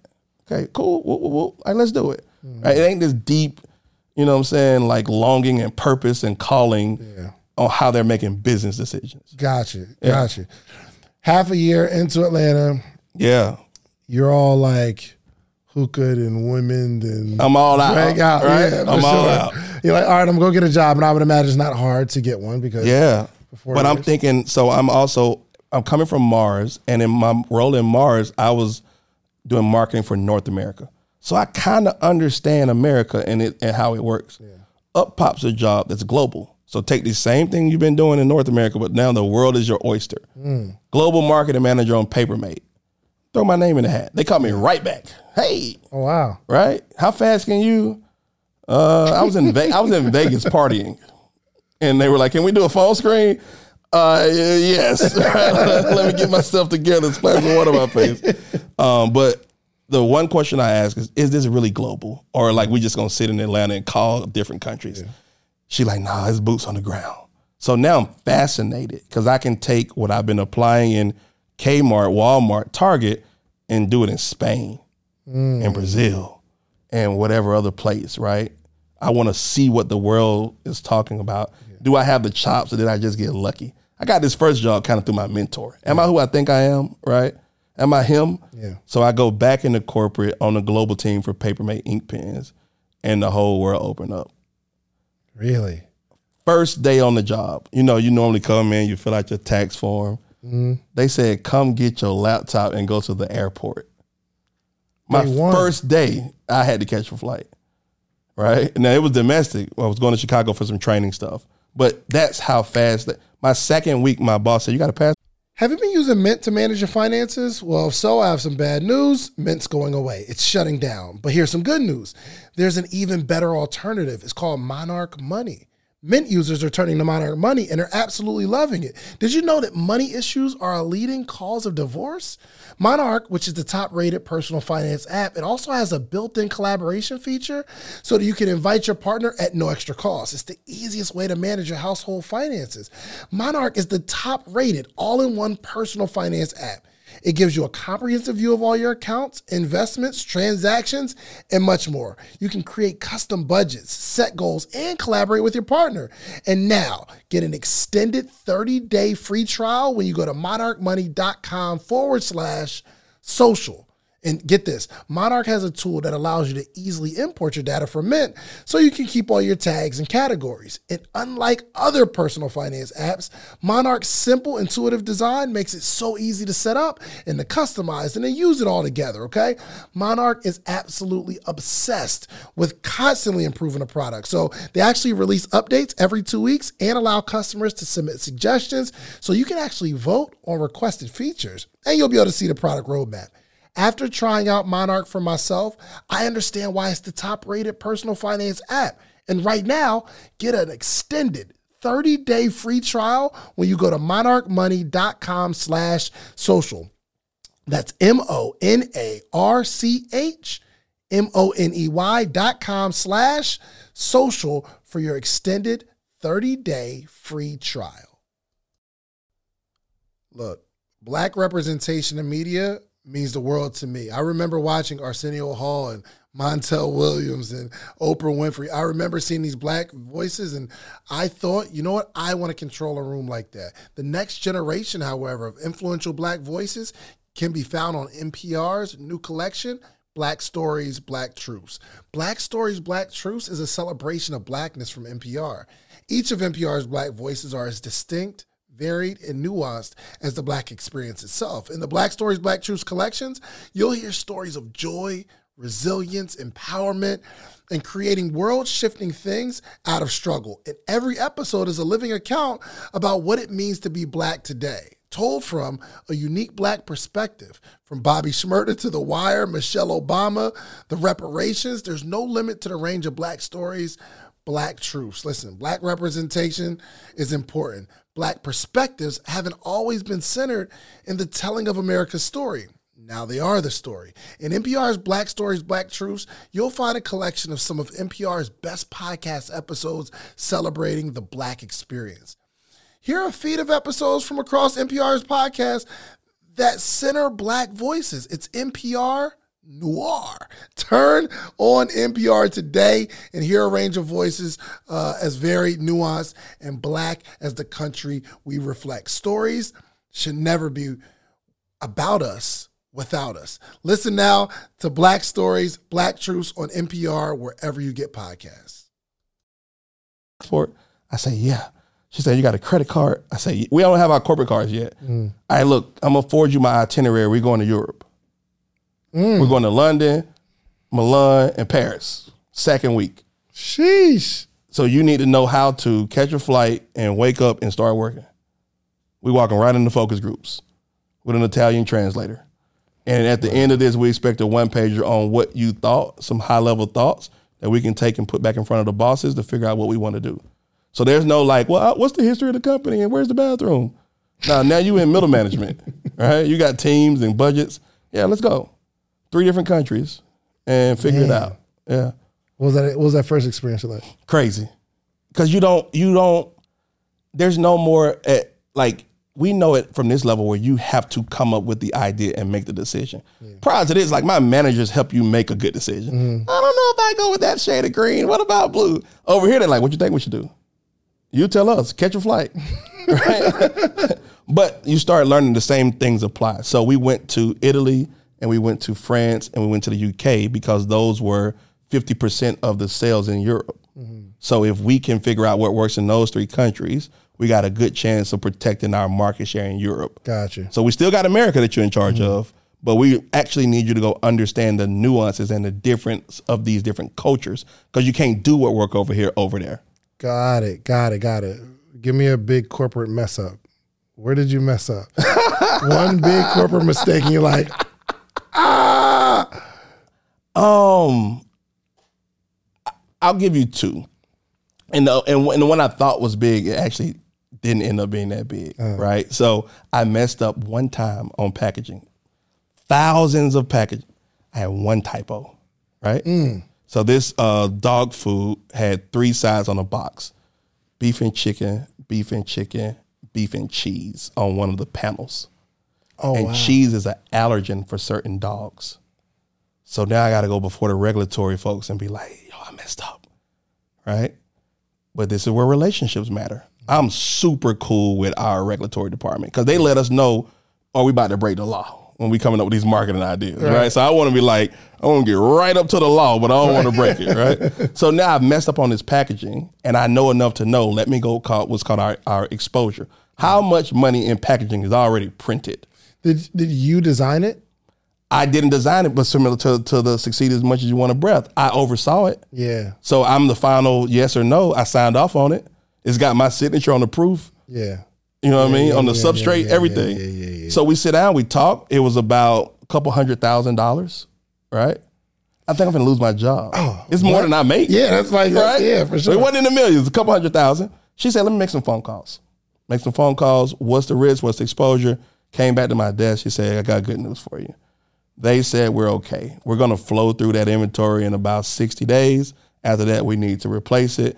I'll draft up a memo to customer service. So if anybody calls in, here's the SOP, the order process. We're going to apologize. We're going to give them a coupon. Da, da, da. But like, I'm glad you caught it. Yeah, yeah, yeah, yeah. yeah. Could have been worse. Yeah, yeah. We could have had 10 million and you could have been fired, right? so that was um that was one mess up, a physical one. The other one I had was a mental mess up. Okay. I was in South America doing research for Papermate and I was pissed because I felt like I should be getting promoted and I'm not. And I'm down here and I'm doing all this stuff, right? And I'm with two other people that are more senior than me, but they're not on my team. I'm on Papermate, somebody else is on Sharpie, and somebody else is on Uniball, another ink pen, right? Uh, And how long were you working at this company? At this point, maybe a year and a half. Okay. Um, and one of the uh, senior marketing managers, she said, "You dummy, you don't realize that you are in South America doing research for the number one ink pen company in the world, and they only sent you. This is a test to see can you handle the next level." So here's what you need to do: get your head back in the game. Go do the research. Go send a one pager. Go show your boss and your boss boss that you can send you to three, four different countries, and you understand what's at stake. I was throwing myself a pity party How did she know that? because she was two levels ahead of me. And you were you were like complaining to her. Yeah, I'm complaining to her. We having drinks. It's the end of the day. This a man, ain't ain't. And she's like, "This how you get promoted, stupid. Yeah. You don't get promoted by aspiring to do the next level. You get promoted by taking responsibility and starting to do the next level, demonstrating, and then you come back and they say, "Well, you've already been doing thirty percent of the next level. Yeah. Here, let me right." And they got all type of cool stuff. They can retro your pay. They can give you a spot bonus. They can do a bunch of stuff to right side it, right? Mm. Right, right, right. But I don't know this, right? I'm still kind of shit. Like, get your head in the game, Right, right, and yeah, I snapped to it. But had I not had that intervention, talking about coaching, Yeah. talking about mentorship, I wouldn't have even turned in my homework assignment because they didn't tell me that that was the homework assignment. right. You're supposed to know it. What, what you mean? You, you spent thirty thousand dollars in South America just to come back and tell us your feelings? Right. Nah, nah, nah. we ain't going for that. Facts. It- yo, from a corporate perspective, did Yeah. you, for the most part, outside of this kind of faux pas, were you always thinking, how can I add more value or how can I just get my job done? Um, me personally was it wasn't to the end till I thought about how do I get my. I was always thinking like, how do I do more than my job? because I'm that is like how you progress through the company, or at least how you get better opportunities. Because we've all had stuff where you get a good opportunity and a not so good one. You're like, I don't like this, right? I'd rather be the teacher's pet in, in corporate than to be the other person on the team. Uh, Dave, do this, right? Yeah. So I'm always thinking that way. It wasn't until I really got burned out with the corporate politics where I was like, you know what? I'm gonna wear this navy hoodie on Monday, this burgundy one on Tuesday. I'm just gonna go in here and do my job. And then I knew, just like on a spiritual level, I ain't gonna be able to stay here much longer Yeah. because I'm not even this person. It's changing my character. It's changing who I am. I got to figure something out. How long were you working at that company? Um, a little over three years. A little over three years. Okay, so you got seven years of corporate experience. Yeah. You're not feeling this whole situation. Yeah. And I mean, when did entrepreneurial entrepreneurship creep into your brain? Like, So it cre- it crept in six months before I started wearing my corporate uniform, Okay. right? So we started being broke before the clothing brand man you're familiar with. Before everybody else listening, um, it was a group of five guys. Uh, Deshaun was the one that pulled us all together. He and I met in uh, Atlantic Station to just talk about ideas that we felt like needed a team to implement. So I'm telling him some concepts I'm thinking about. He's telling me some concepts, and then we get around to being broke before, and I'm like, "Hey, bro." I don't know how big this can be, but I know it needs to go first. It'll give birth to these other ideas that we're thinking about. So y'all got together. Let's just talk about what could be Yeah. something. Yeah. And then through this conversation, Ben Yeah. broke before it comes up. It was one of the ones that he was sitting on. So once he told me about it, I'm like, oh, that's the one. Yeah. That's it. Because I'm thinking media and messaging. How many folks, now this is going to get nerdy. One of the universal stories is rags to riches. Being broke before ain't nothing but a rags to riches story. For sure. This is Cinderella. This is Scarface. This is any other plot around starting from here and ending up there. It's the American dream put on a t shirt. Yeah. Let's do that one. Yeah, yeah, Because I know how to story tell. For sure. you understand product t-shirt. They already had a t-shirt company making money how you print and set up screens. I don't know about setting up nobody's screens. I know how to tell stories. And so we jumped that business off. It's starting to do well. Again let's talk coaching. He's a, he is the first person i know that's been an entrepreneur the whole time. Mm-hmm. So i'm like bro you don't nobody tell you where to be and you doing well? Like, what you do? You know what I mean? Like, we friends, but like, tell me this story. Yeah, I come pick you up. Let's just ride and talk. You know what I mean? He expensing lunch, but on his own company. right? I'm like, hey, that's kind of lit, right? So as we talk through the business, I'm like, yo, I'm finna jump. I'm ready to do this full time. He like, nah, not yet, bro. Like, we we just get started. I'm like, no, we just made twenty thousand, bro. I'm out of here, right? And so um, we started that business. It probably took me about eight months before I left corporate to go on to being broke before full time. But that was the one that I started to see how these same principles could apply in entrepreneurship. Gotcha. But I'm not thinking about coaching. I'm not thinking about consulting. I'm thinking about running my own business. Yeah. Yeah. Take these principles, use them for you, and then build something. Yeah. So, so what happened six months later to where you're like, okay, now's the time. I'm out. Uh, you. I'm gonna contradict myself because I understand the entrepreneurial bug for a person that's working a job. Yeah. It bites you, and you like, I'm giving them 40 hours. I'm giving me 12. If I had, that'd be 52 hours. yeah, yeah, yeah. I'll be more, I'll be more productive than you could ever imagine, right? So you you starting to see the power of taking something out of your brain, mm-hmm. putting it into the world, and the world responding favorably. Yeah. So I've been doing this for other people, but this feels different. This is a different. I make more money over here, but this is a different rush. Mm-hmm. And I also understand the scope and scale and structure. So yeah, let's talk about magic and agenda. Let's talk about building out retail accounts. Let's look at doing a a, a, a multi-segmented market. What's up, family? Listen, a new year for many people means resolutions to save money. So stop shopping without getting anything in return. Start getting cash back on every single purchase you make with Ibotta. Ibotta is a free app that gives you the most cash back every time you shop on hundreds of items from groceries to beauty supplies to toys. So you can make sure you're beating inflation no matter what you're purchasing. The average Ibotta user earns 145 bucks per year. And that could cover the cost of an entire shopping trip. Buy the flight you've been eyeing that game you've been wanting to go to or that fancy dinner you've been craving. Join over 50 million savers and earn cash back every time you shop from over 2700 brands and retailers including lowes macy's sephora best buy and more. Listen to me family Right now, Ibotta is offering our listeners $5 just for trying Ibotta by using the code social proof when you register. Just go to the Apple Store or Google Play Store and download the free Ibotta app to start earning cash back and use code social proof. That's I B O T T A in the Google Play or Apple Store and use code social proof. The Enhanced American Express Business Gold Card is designed to take your business further. It's packed with features and benefits like flexible spending capacity that adapts to your business, 24 7 support from a business card specialist trained to help with your business needs, and so much more. The Amex Business Gold Card, now smarter and more flexible. That's the powerful backing of American Express. Terms apply. Learn more at americanexpress.com slash business gold card. Marketing strategy and hitting these people with this message and that person with that man. Like I'm like, oh yeah, I got Yeah. something, right? And so in the same vein, as much as I would tell the average person, don't quit yet, mm-hmm. there's another part of me that says, when you know, you know. When you know, and you can't nobody make that decision for you. Mm-hmm. I quit. Shout out to my old people, man. I quit on the work from home day, bro. I ain't even make it. I didn't even make it in the office. I was like, you know what? This is it. Yeah. They did me one better. Oh, Dave, I missed part of the story. I tried to quit 1st mm-hmm. So we started being broke before in October. I tried to quit my corporate job in February. They said, you maybe just need some time off. Or you're like, you tripping. right? Like you, you just got a big promotion. You're doing well, young man. Don't don't don't burn the boats just Yeah. yet. They was like, take a month. You know what I mean? Don't tell nobody. Just take a month. You'll still get paid. Just Oh, check in wow. with us. Yeah, Let us know you're doing, you're healthy, everything's well. And then like, let's talk in a month, right? Yeah. And so I'm like, cool. I come back, they like, you can work part time. But that month, Yeah. you getting busy. With I'm getting busy. Yeah, yeah, yeah. Yeah, and I get freedom. I can wake up, I can do whatever. You you I realize that my production doesn't match corporate. This go to sleep at this time, wake up at this time.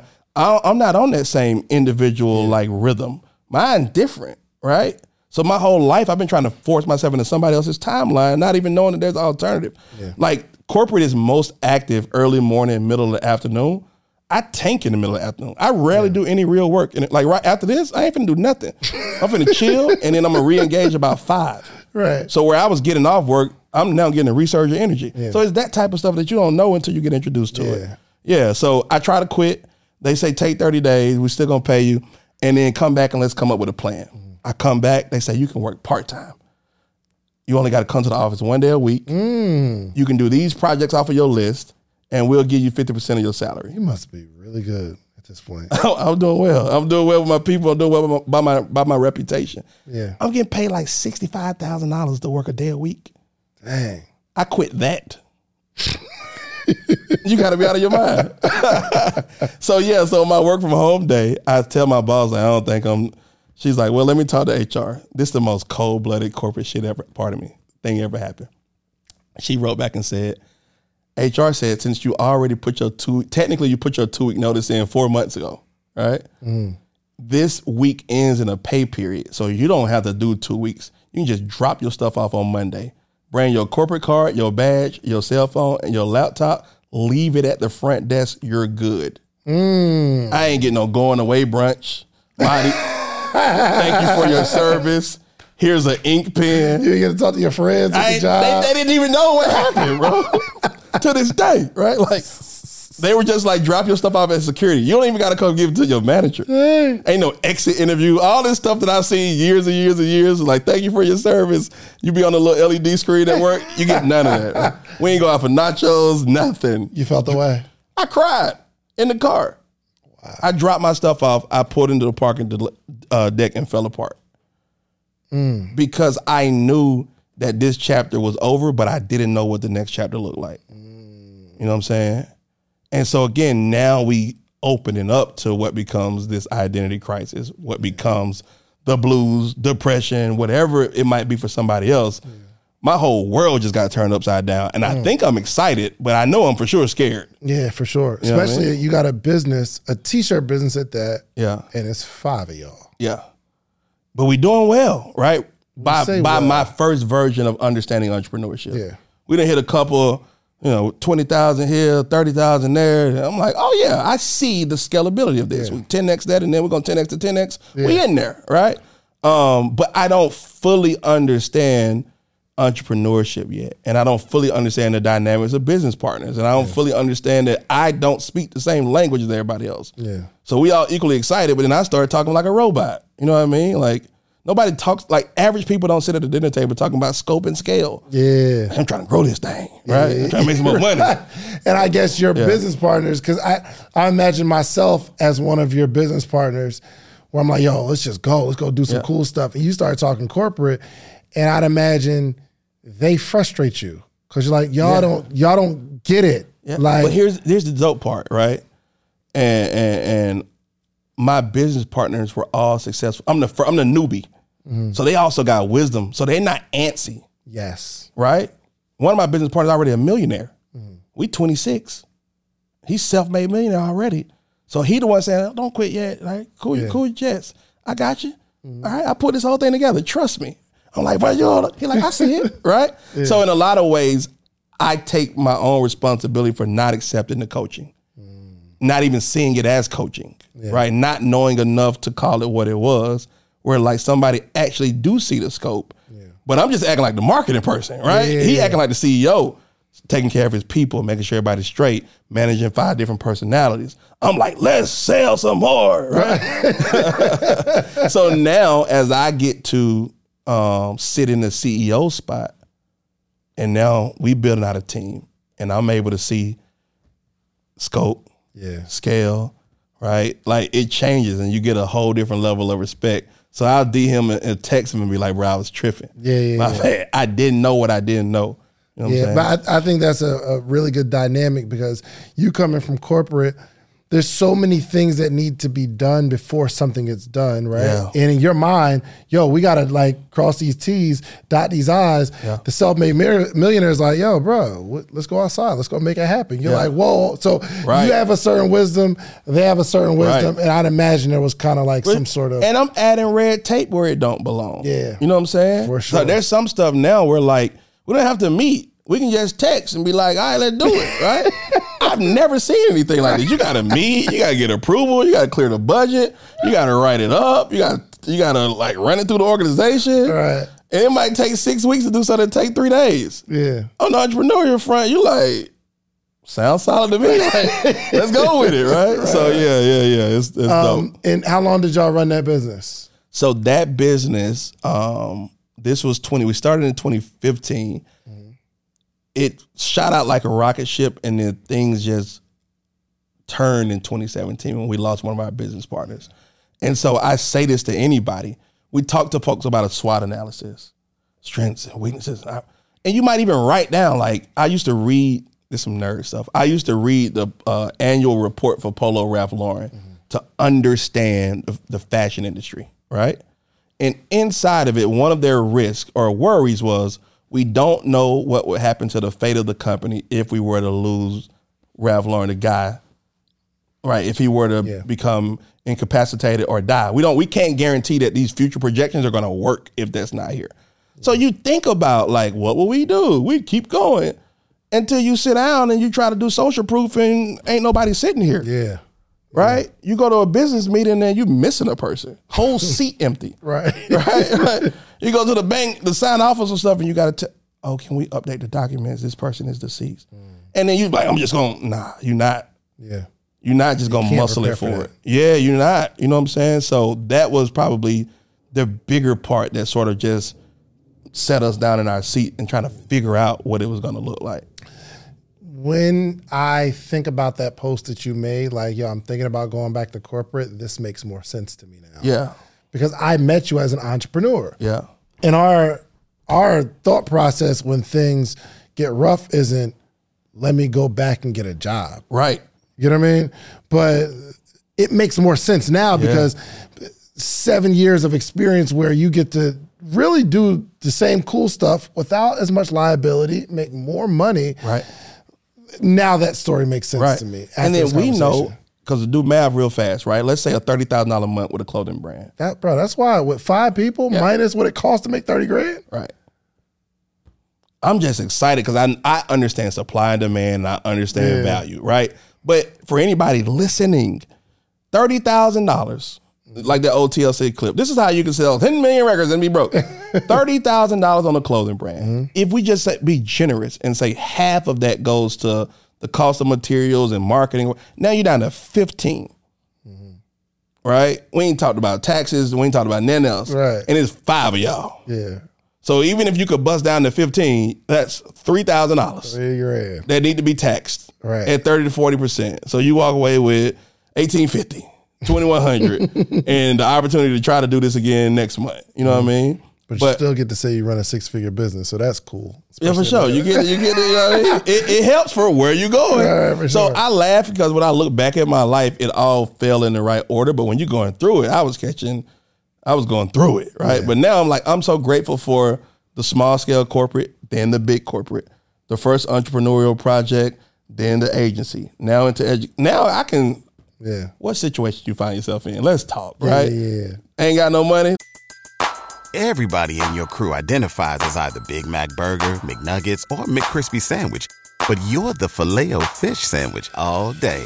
That crispy fish, that savory tartar sauce, that melty cheese, that pillowy bun. Yeah, you get it. Every time. And if you love the Filet-O-Fish, right now you can catch two of the classics you love for just $6. Limited time only. Price and participation may vary. Cannot be combined with any other offer. Single item at regular price. Ba-da-ba-ba-ba. Let's talk about it, right? Got a dream? Let's talk about it. Working your job, trying to figure out when to quit? Let's talk about it. So I get to sit back from, you know, hindsight being 2020 at this point, and when we're advising or coaching or consulting, like we bring in all of that to the conversation. Yeah. Walk me through that point where okay, we're after been broke before, and Yeah. like it's almost like you're trying some stuff, and then uh, what's your man's name? Ish. Yeah. Yeah. You, you'll bring Ish around. Yeah. Like, yo, we about to go. We about to do some stuff. And Shout I out think, my dog Ish. Yeah, man, I rocks with that guy, man. Um, so it just seemed like a a period of silence Yeah. Before you start making these really cool posts on social media. Yeah. Like, give me this. What's going on in this time frame? Yeah, let's call it the uh again the arc, right? So I went from when we started being broke before, I was living in a fancy like condo downtown. But I'm I'm thinking I done read up on these entrepreneurs. So let me before stuff get rough, I done saved all this money. I blew the first 40. We ain't gonna do that again. I'm gonna move in with my homeboy. I'm just gonna be a roommate. That'll give me some runway. So I'm gonna move in there and now I don't have to spend as much money, right? I'm still holding on to parts of the dream. I got my little muscle card, but I really should have a cash card, right? that type of stuff. Um, so I go from I go from that, and what you're talking about is what I call the move back home years, right? Where like, how are you simultaneously able to help people with their business, but you're struggling to figure out yours? But keep in mind, I ain't at this point. I wasn't trying to do what I'm now having to do. I didn't leave corporate to be a consultant. I left corporate to grow a clothing brand, and now the clothing brand to you know things outside of our control is on a downward trajectory. I got to still figure this out. Yeah. But I'm getting up on that point of like burn the boats, right? Burn one boat, right? Like, like, but so in that space of silence or in that space, I just call it finding my voice. What do I want to talk about? How do I want to approach this? And then I started learning about what people call consulting. So my homeboy Ish was always an entrepreneur. Shout out to Ish, most talent, single-handed, most talented person that I know as far as left brain, right brain balance. Mm. So Ish show up and he's like, "Yo, let's build a marketing agency. I'll do all the creative stuff. You do all the strategic stuff and manage the relationships." I'm like, "Bet." Mm. Now I know agencies because I've been working with them Yeah. all right, let's let's dive into this thing. Yeah. But it's still a it's a pivot that's birthed out of survival. It's not birthed out of desire. Yeah. You know what I mean? And and for again, entrepreneurs, sometimes it's gonna be the business that you meant to grow. Other one is gonna be the one you were called or you were supposed to grow. Yeah. Right. So uh I'm going through the process of humbling myself. I be I was publicly successful my whole life Yeah. star quarterback as a kid, straight A student, went to a fancy college, corporate. I was taking pictures. I'm taking pictures at the uh, uh, uh, at the passport photos well before people had passports, right? I'm in Jackson, Wyoming in 2011, Kanye go in 2017. Mm-hmm. I'm in the same city, right? So I people know me for being successful, and now I ain't got no money, Yeah. and I don't have no prestige, and I don't feel like um, my voice is valid in this space. Because if you so smart, I want you to figure it out for yourself. Like that's the negative chatter that I'm hearing. But I'm also like, wait a minute, I'm still that same person. I just got to figure out how to articulate it. Yeah. And so then you just, from a social media side, the reason why I tell people to test, you to test the content, see what resonate, and pick the stuff that works, Yeah. and then make more of the stuff that works. Yeah. Don't overcomplicate this. Yeah. As I went through my years of, of overcomplicating it. For sure. And the reason I'm talking about this is because there, I think your story is so relatable to a lot of people because you could be, uh, entrepreneurship is a roller coaster ride. Yes. You lit. Yes. And then you're not lit, but you still got to kind of seem lit. You know what I mean? Right. Because the people who knew you from being lit, Right. You don't want them to say you fall, you Right. fall off. I remember, and I, and I, and I, I don't know. This maybe have been put in my head, and because I love you. So, my D had this black. It was a Chevy, something I had a black Mustang. black Mustang. Yeah. Uh, s- sorry for disrespect. You are. It was a black Mustang, and then I remember I think you got in a car accident, Yeah. and then he came around in his truck. Yeah. And I, I think we had an event. And again, I don't know if it was by design or it was just one of the more parking spaces. You had parked. so far. so far. You feel me? Listen, bro. Listen to me. I bought that car from my uncle for eighteen hundred dollars. it got because people be think. So you talked about it right when I like the. I was writing stuff that I then some of it I hadn't lived yet, and some of it I had to live. So I wrote a quote that said, "Keep your self worth and your net worth in different places. That way, as your money goes up and down, it don't change the way you feel about yourself." Right? Because I don't, I'm now on this up and down thing, but you still need to be a high esteem, even if your money low, even if your car change. Right? But I get this car, and it's like it's on its last leg when I get it, right? the driver window don't work. The um it gets 11 miles to the gallon. It only burns premium, and I live 60 miles from Atlanta, For sure. right? So then the, the the word that came out of that is some of y'all um, got what it takes to succeed in entrepreneurship. You just got too much pride to drive a cash car. Mm. And then I'm God like, all right, you want to be a prophet? You want to tell everybody what they should do? Yeah. Sprinkle, sprinkle, cash car, right? sputter, sputter, sputter, and keep going. Yeah, and, and I, yeah, bro, I don't know why this story stuck in my mind, and I never said anything. no, to you. you good. And I couldn't even judge you because I think things were really rough for me at the moment. Yeah, I just didn't lose my car. Yeah. you know what I mean. Like, I, like you have struggles, Yeah. right? It just so happened that visually it wasn't as uh, noticeable for me. Yeah. but I remember I'm like, bro, me and my D going through something right now. Listen, but here's the cool part though. That Mustang got crashed, and I got a check because I was net positive Uh-huh. on, on the equity. So that thing bought me six more months of entrepreneurship. Right? I tell a funny story because we both know Crystal Lee. I was helping her buy her company from the person that first started it in that same car. Right? And she's like, "Meet me downtown at the radio station." And I pull up and. The parking is like sixteen dollars, and I ain't got it. So I'm spinning the block trying to find somewhere to park on the street, but my window don't go down, so I'm starting to sweat. And I'm like, I can't walk into this meeting with her Come on, my D. and try to tell her how to buy a company, and I ain't got no money to pay for parking, right? A parking spot opened up. I slapped that thing in park, jumped out, dust myself off. We go in the meeting, negotiate. She buy the company. I'm driving home. She don't know this story. I told it to her maybe a year ago on one of her calls, and she randomly cashed at me like two hundred dollars. Mm. I'm crying that driving down 75 headed back to Griffin. Wow. Because I also understand that, like, not to get too preachy, like God working through me. I had an unhealthy relationship with money. I was making so much of it, relatively speaking, so young. I didn't have. I, was- it was frivolous. Back when we just go and just three hundred dollar jeans, five hundred dollar jeans. Let's do all that.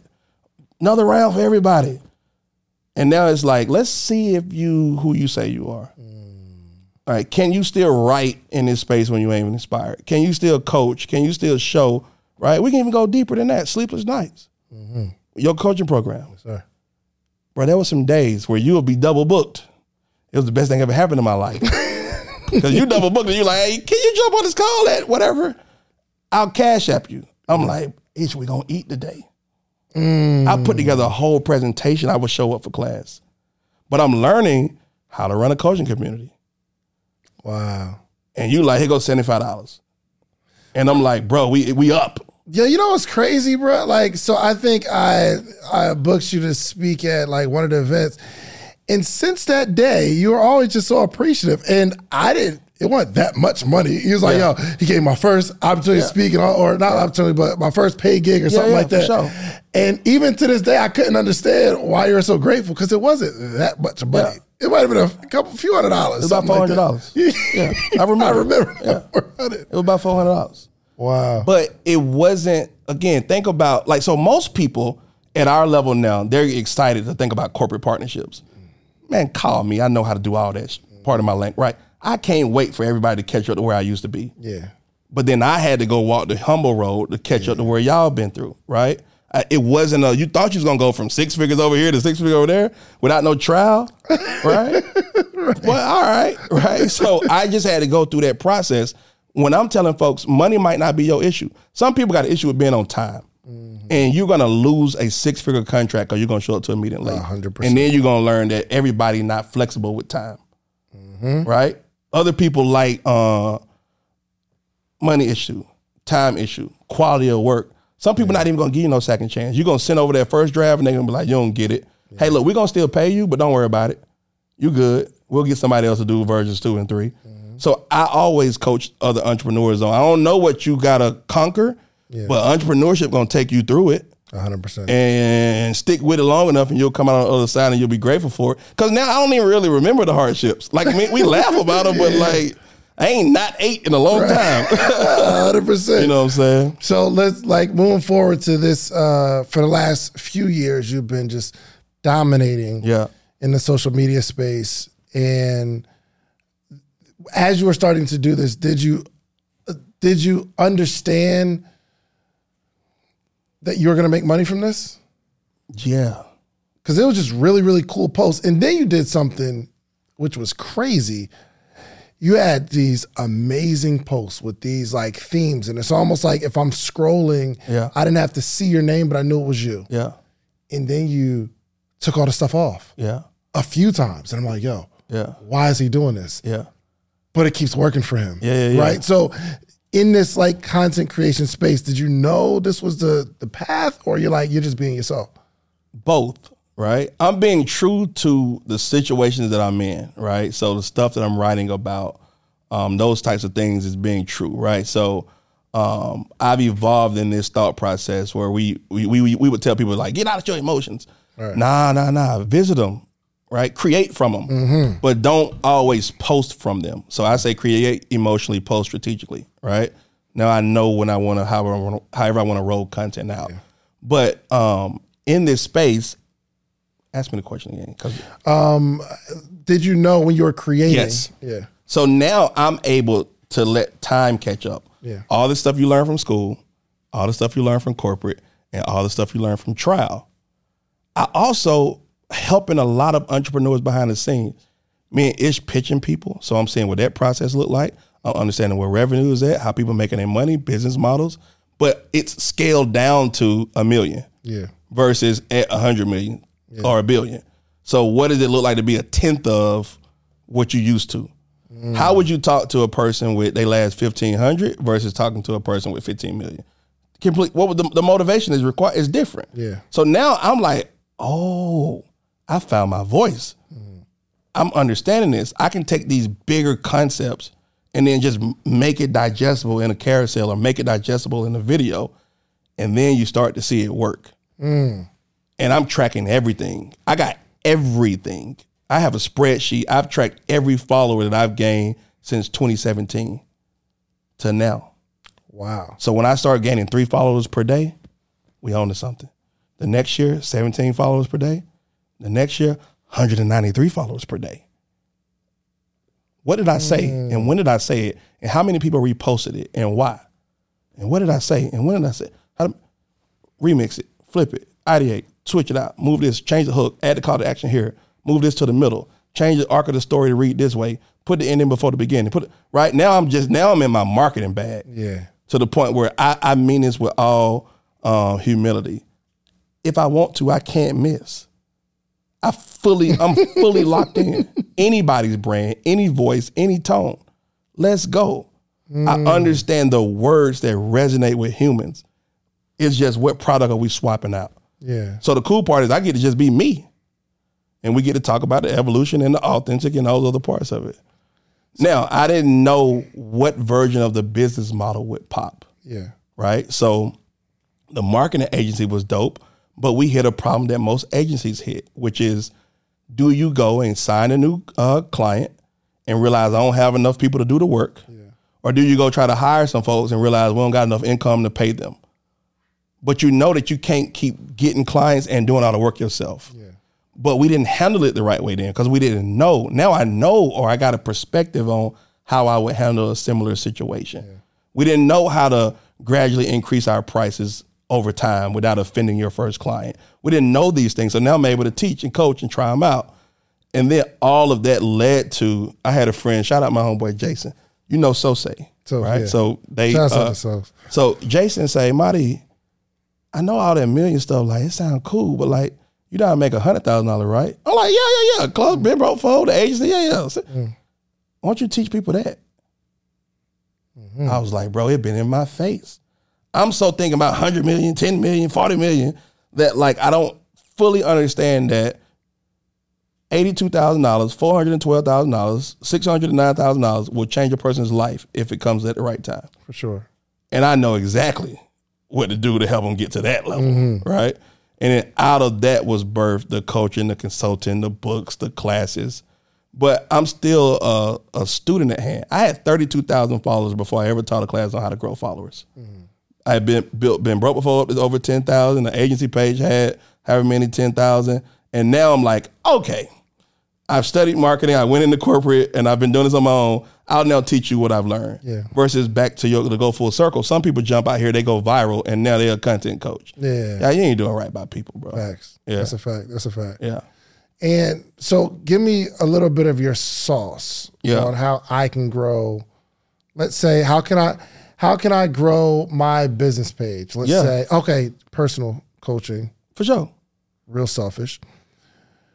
We're now we haven't put any attention on the morning meetup page, Okay. but we're running ads from the morning meetup page at a very small scale, just Okay. like so the bot starts to learn. But we need to grow it to ten thousand. Okay. But I need that morning meetup page to pop. All right. What do I do? How many you at now? Let's see. I don't. I I literally just turned it back on. I like it. I ain't do nothing with it. Let's see. We are at. Let's see. The morning meet. If you're listening to this, y'all, go to the morning meetup. I like it. Let's do some real live, a real strategy in real time. the morning meetup. Here you go. Yeah. I got four thousand six hundred ninety one. All right. That'll be the invoice amount. Cool. Um, Golly. so all right. So we basically we need to double our our this first level. We need to get this to ten thousand, or we need to get members to ten thousand. We need to get members to ten thousand. All right. And roughly how many members we got? I know it may ebb and flow. People come and Yeah, go. Uh, 700, 600, Okay, something cool. like so we need a 10x, a little bit more, 13x, and, and we need to grow this, right? So, couple, couple, couple of things I would be thinking about. and I'm gonna take notes. please do. Yeah, this this normally You calls. have to understand the core aspect of why people are there. So I would take three different groups of folks and interview them. I would have somebody on my team pull the data and say, who are our longest standing members? Mm-hmm. I'd interview them separately. Who are our newest members? And give me some people in the middle, right? okay. especially if you can find folks that left and came back. That's rich. Because I want to understand. I don't want to guess at why I think you're here. I want to understand why you're really here. Because these are the messages that's going to resonate through the content. It's going to pierce through and get to the human level of it.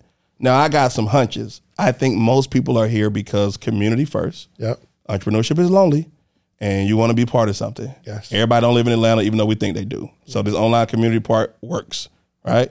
We're also here because I'm getting access to, for all intents and purposes, our charismatic leader who went through this stuff, who, right? So now some of this David wisdom, some of the stuff that you've learned, in addition to just teaching it and sharing it, you got to get back on your content horse and ride, right? Yeah. You also got to give the whole team a goal. Y'all, we going 10,000 by this date, Yeah. right? So that everybody understands where we're going, what the big vision is. And then I would come up with maybe like three marching orders on how we're going to get there. We're going to do A, we're going to do B, we're going to do C. I'd start or end every call with an update on how we're progressing against this. Mm. I put an incentive on all of the members. Let's just say up to the first thousand. Y'all gonna be the founding one thousand. Y'all gonna be the core one thousand. Is gonna get us to ten, and I'm gonna celebrate you guys differently than I'm gonna celebrate everybody else. Cause you're here for a community. You're here for something bigger than just learning how to develop a funnel, right? So I want to acknowledge that and make it a thing. Gotcha. And Right. real quick, Huh? so I'm getting these uh, these three groups of people: the longest standing members, the newest members, and just some in, in the middle, right? And um, I guess the longest standing members, I'm asking them, why are you? Why have you been here? so Why did you join? Why are you still here? newest members, why I'm did you saying join? no. So so no, the old people. Why did you join? Because you might find out that they joined for how long has it, has it been running? 2017. Yeah, so we five six years in. Am I true to why you joined? Yeah. Right? Do I want to be? Have I evolved? But why did you join then, and why are you still here? Gotcha. Right? Okay. And then with them, it's like if you if you could give us one message that would tell the next ten thousand people why they should join, what would it be? So let them tell Mm, you, that's hard. right? First off, this little coaching session right here is going to make you hundreds of thousands. It's all good. because they about to buy. I, am telling you, All good. because people need this, Yeah. right? Without, and I put a lot of people in the hot seat. Yeah. I'm just so glad you're not putting me in the hot seat. No, you okay? good. Just you know, what I mean, just co- regular good. coach. Let me know if I need to spin up an affiliate code and then uh A hundred percent. I was gonna have that conversation off camera, but No, we yeah, can do sure. it. We can do it. Hey, listen, all my D's coaching will be some links in here, okay? So y'all can get this. All right, cool. So Yep.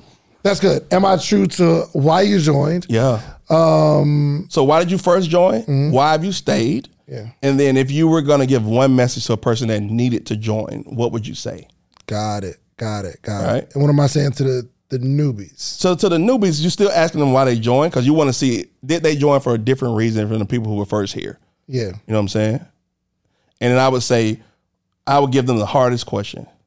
From your immediate one week, two week, one month with us, what things would you change or improve?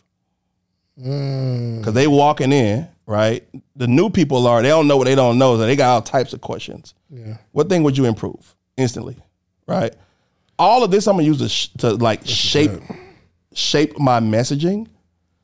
But I know from being um, one of the people that spoke in the morning meetup, but it feel like like that when I spoke, the community real. Yeah. The chat going, the questions going, somebody else is moderated. I'm like, oh yeah, that's big dog. What's up? Talk to me nice. You know what I'm saying? I'm leaving here with something. Um, but I want to get the words from them because I want to allow them to be part of what we building. Yeah. Okay. Cause we That's ain't- good. You know what I'm saying? And in that first 1,000, you're at 700. So let's get them, let's rapidly get from 700 to 1,000. And let's tie a bow around that. I don't want this 1,000 to leave. So, hey, y'all, now, when we get to 10,000, how would y'all like to be rewarded? Hmm. Because we always say, well, I'll give you some cash, I'll buy you a trip. That might not be, that might not be what they want. How y'all want to be celebrated when we hit 10,000? And then they going to become your sort of fanatics, your your folks that's really really champion this dream that's gonna help you get to the other nine. Because here's what I'm hearing: you got four some thousand, but you got a thousand engaged followers. Mm-hmm. We should be averaging a thousand shares a post. Mm. So I have to. One, I got to get back on my content. Absolutely. Yeah, Because I've been. you can't just be Rolex Dave, baby. You gotta, you know what I mean? You gotta, you oh gotta get right.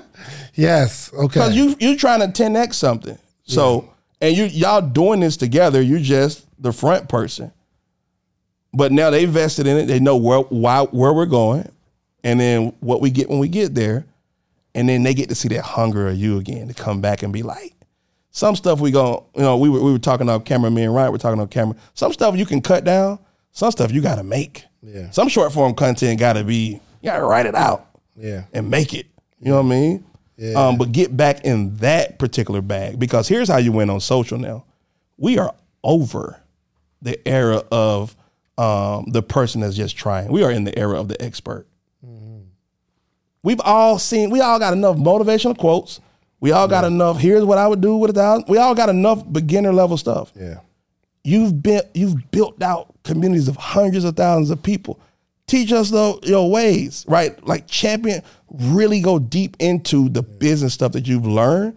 You've changed from when you started. You a husband and a dad, like mm, back into the content, right? Because now we riding with a thousand people in the battle because we trying to rapidly get to ten thousand, Yeah. and not just for vanity's sake. So I put milestones in there. Thousand, we do some celebration. Twenty five hundred, we do some celebration. Five thousand, we do some celebration. Ten thousand, big celebration where I recognize the first thousand people. Got you. Okay. This is good. Um And we ain't even got to the content yet. yeah, mu- you you create all that content you create you Yeah. create? When I see anybody that does a carousel, I instantly get angry. I get angry, bro. It's like, dang, I want to do that. Yeah, But to sit down and do that, it's okay. it takes focus You don't have and to. incredible creativity. And I guess if I sat down, I, I I think I'm creative enough to make it. Yeah. But I don't think it's a good use of your time to make it.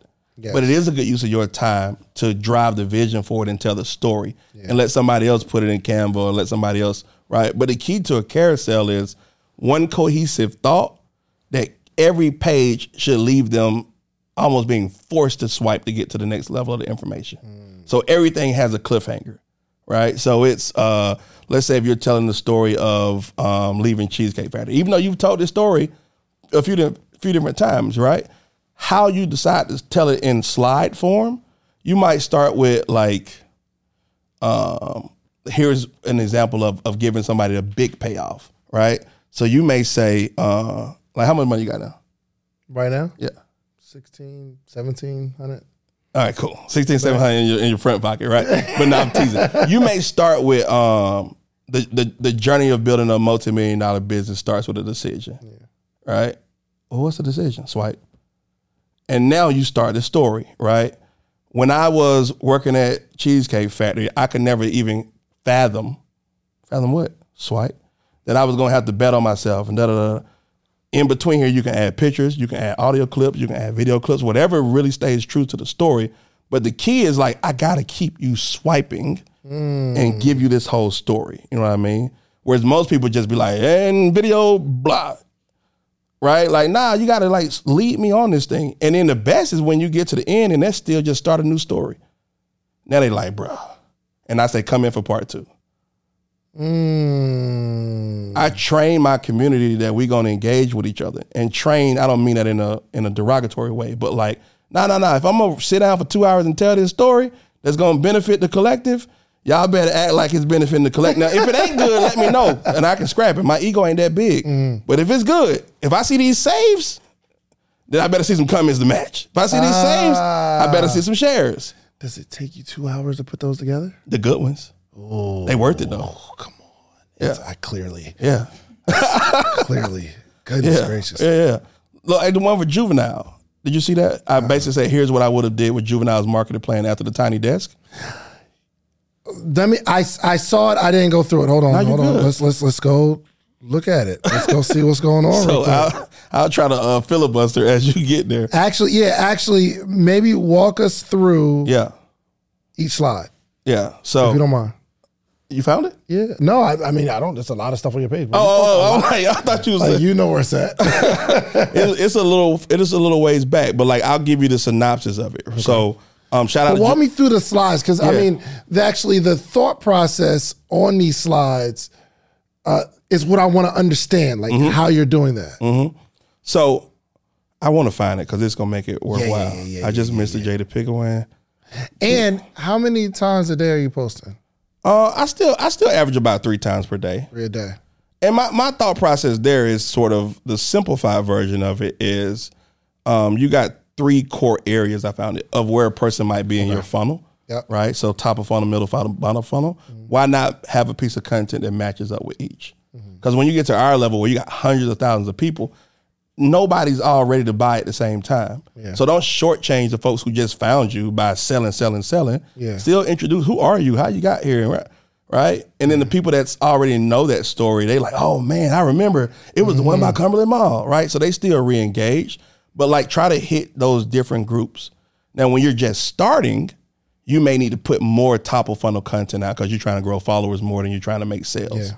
I would say one of the biggest things I see entrepreneurs fall short is they try to monetize too soon mm. without having a predictable predictable revenue system. So it's not that you can't make money with a small group of following, but you're probably gonna need ads or something to get you in front of a large group of people. Gotcha. Versus my thought process was I'm gonna create free content up to ten thousand and I'm gonna sell the ten thousand and one. And the, mm. the ten thousand and one person would never know I wasn't selling the whole time. Yeah. I like that. Yeah. Okay. Actually, pull it up on your phone too, so because I want to see it while you're going through it. This is a it- work along.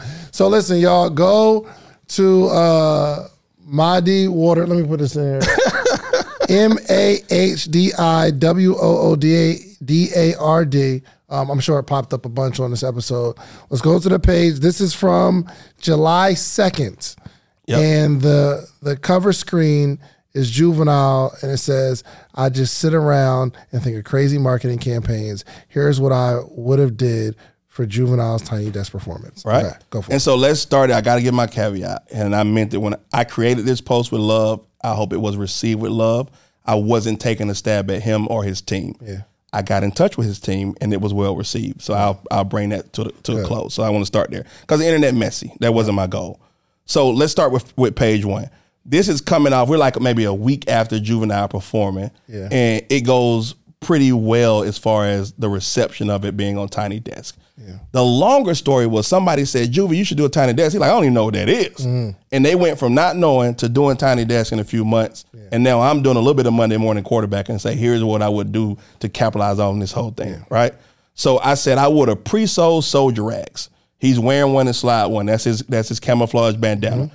Each one would have came with an exclusive login code to watch the Tiny Desk performance live. Mm. Right?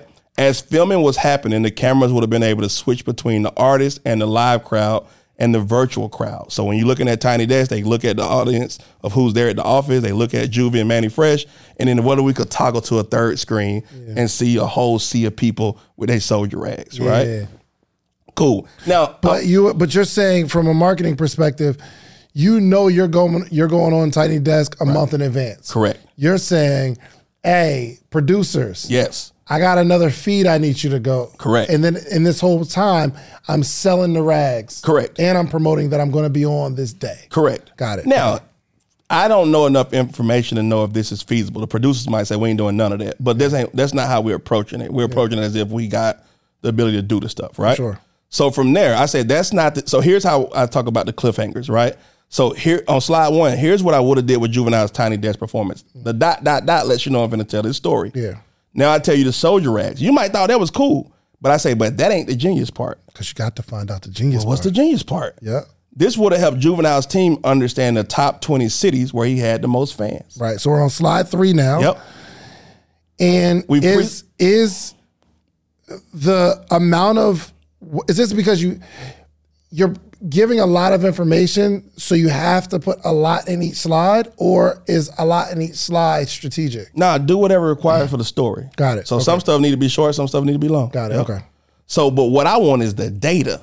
So I want to know where Juvenile's top fans are. Keep Mm. in mind, he our era, like he blew up for the 99 and the 2000, Yeah. but we all 35 to 50 now. Like where are we at? Where are we dispersed to? Let's pre-sell these soldier ads just as a proxy to figure out y'all in Memphis, South Florida, Houston, whatever, right? Mm. I would have then organized a series of smaller room tours for each of those cities based on the data of where the soldier rags actually sold at, right? I hit the major radio stations and podcasts in each city to increase demand. I'm coming to Atlanta. I'm going to Social Proof. Absolutely. I'm going to be here, right? The original purchasers of the soldier rags will get priority pricing and tickets on the VIP experience. I'm purposely keeping the demand small because I want to sell out each one of these small cities. Not that he's not, somebody was like, he could sell out. A, that ain't the point of this. We're playing off of the tiny desk experience. He can still go to State Farm, But we can also do this at a six thousand uh, uh, seat venue or a thousand seat venue, depending on what we're going for. Right? Right. Now, at each stop, I would have had Next ex- slide. Yep, Page four. I'm sorry, page four. At each stop, so we're going to his top 20 cities. I would have had exclusive merch, signed vinyls, and other memorabilia that loyal fans could purchase. But I purposely keep it limited, right? Mm-hmm. So you go here, we got a hundred of these shirts only for the Atlanta stop. We got 200 only for New Orleans, right? I want to create this FOMO so that a person says, I ain't finna miss this thing again, right? Slide five. Now follow me. Each of the 20 cities would have basically had their custom juvenile perform performance and custom merch pack. So the Atlanta experience is different from Houston, is different from Dallas. And we would also built your email list of thousands of people who were not able to purchase, but we still got their data now because they went to the site, they entered their website, and we sold out. They went to the site, they entered the website, we got eight shirts left, but we get in the data, right? Um, so those people who who couldn't purchase because everything would have been sold out, but I still get their data. Now go to slide five. I mean slide six. Get a little lengthy, right? But because he actually cares about his fans, he can then follow up with an exclusive online only to recapture some of that demand. So let's say I had a blue shirt in Atlanta. Atlanta sold out. I can still come back with a general red shirt and put that online. You just don't get the blue one. You know what I mean? Especially once I know how much demand it is. Let's say if 10,000 people signed up, how many shirts would you print? I mean, at least ten thousand. You feel me? Right. Okay.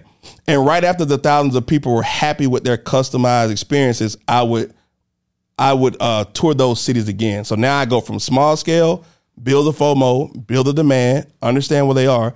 Now I'll come back and recapture all that revenue that I lost the first go round. Right?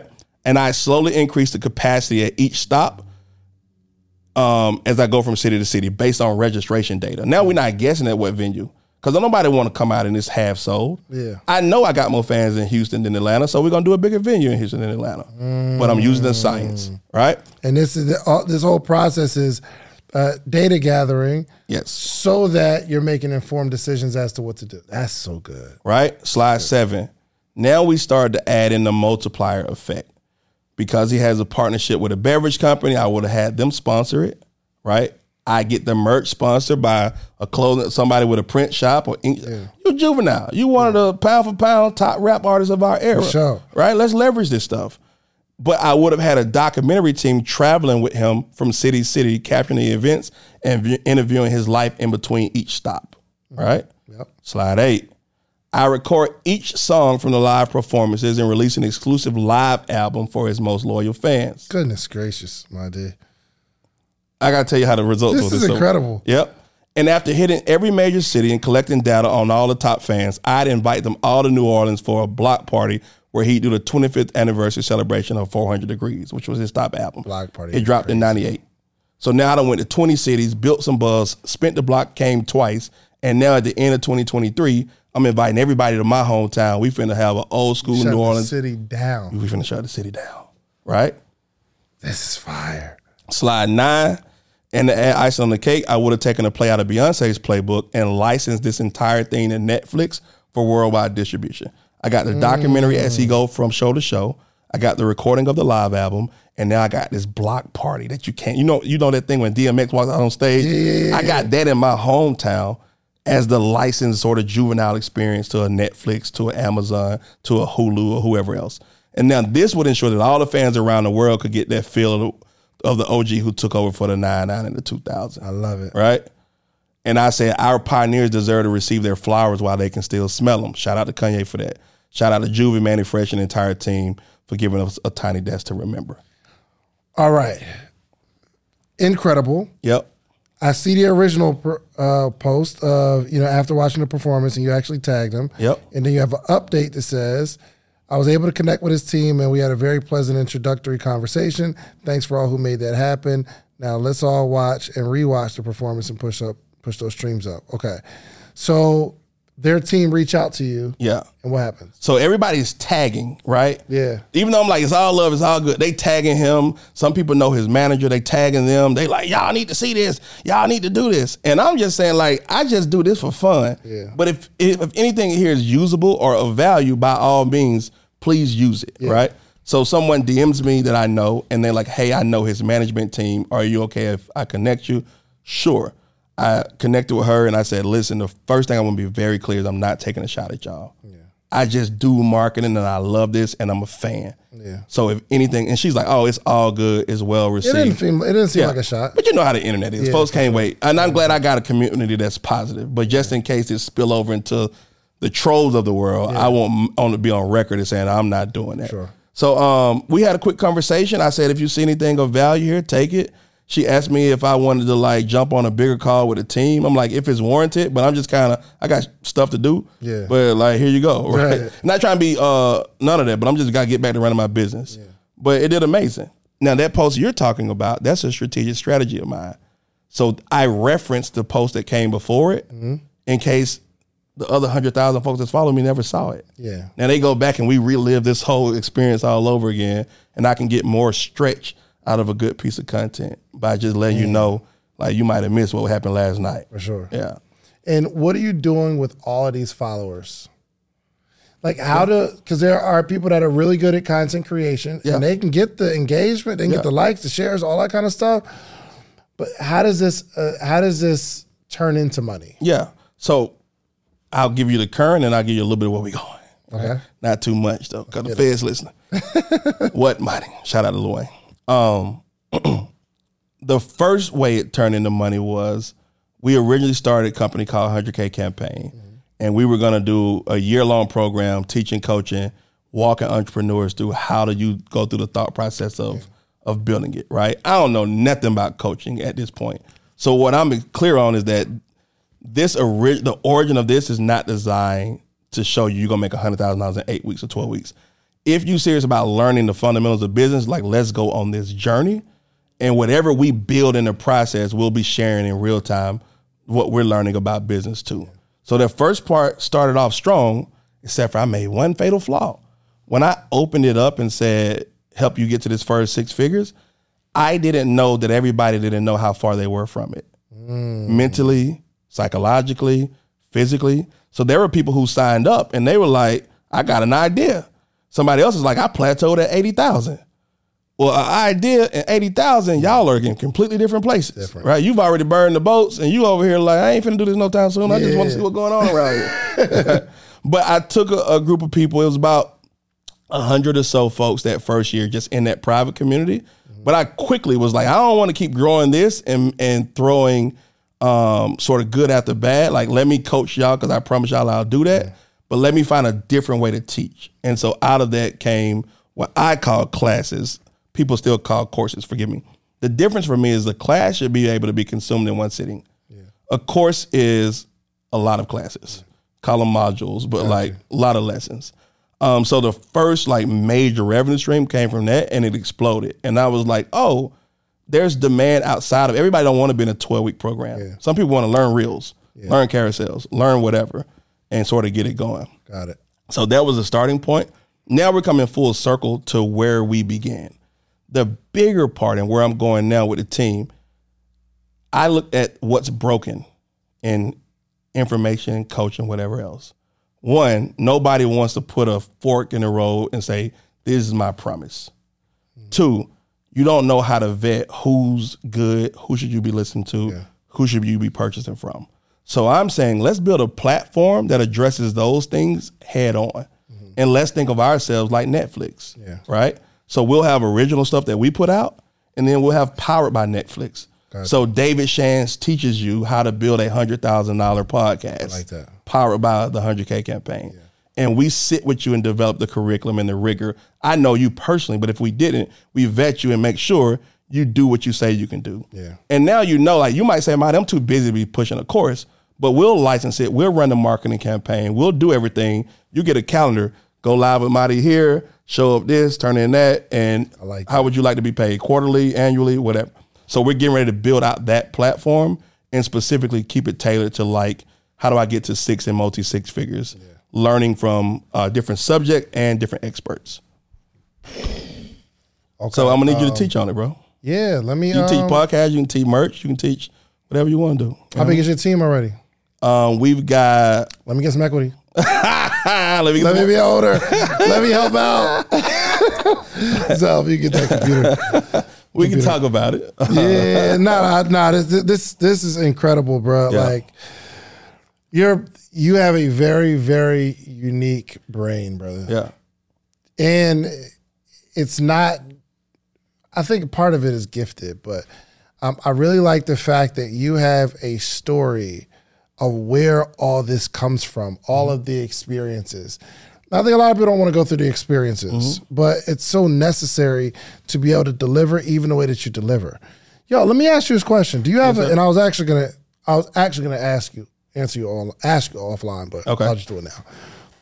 Do you have a model where you can either do it for me, Yep. like build a page for me, or if I have a team, you can kind of just tell them what to do and they do the thing. Do you So- models like that? it's in development, right? So layer one of this sort of let's just call it multi-phase approach.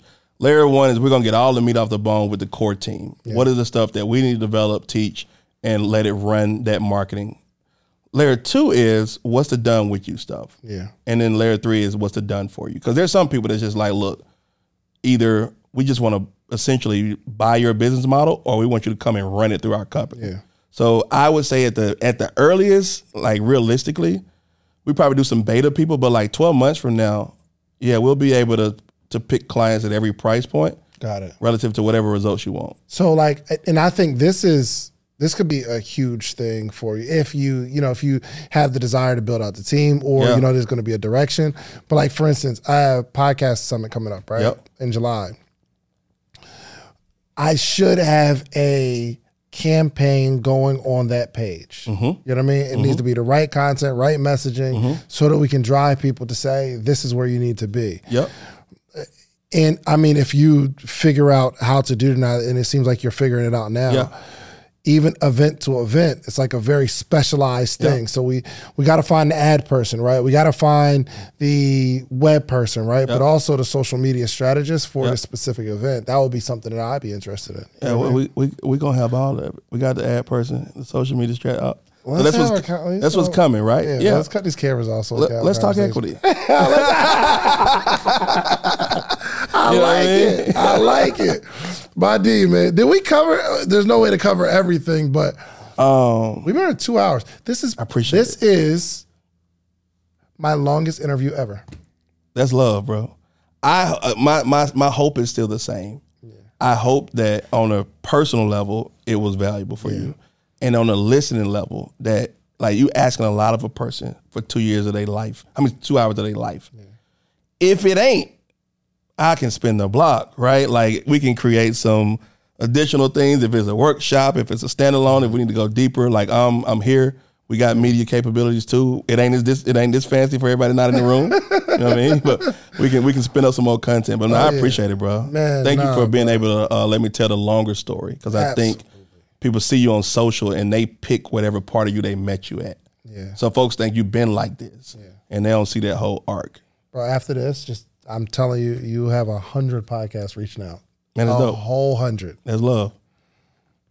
Just be selective so people keep coming on. I will I will always the same way they do it. I will always grant you an interview whenever you want at whatever level I'm ever at. And if I ever got news to break, I'll break it here. oh, that's love, man. I appreciate you, my Man, brother. appreciate you, bro. Man, this is a a real, real dude here, man. Uh, we've we've had a relationship for years now. Yeah.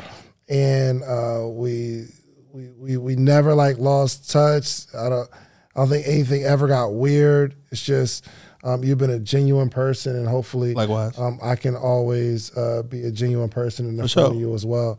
So please let everybody know how to connect with you, and also just close us out with a word of wisdom. Oh, last last thing, What's up? because I'm sure I asked you that. Maybe I asked you this. Maybe, and I gotta go look at the first interview.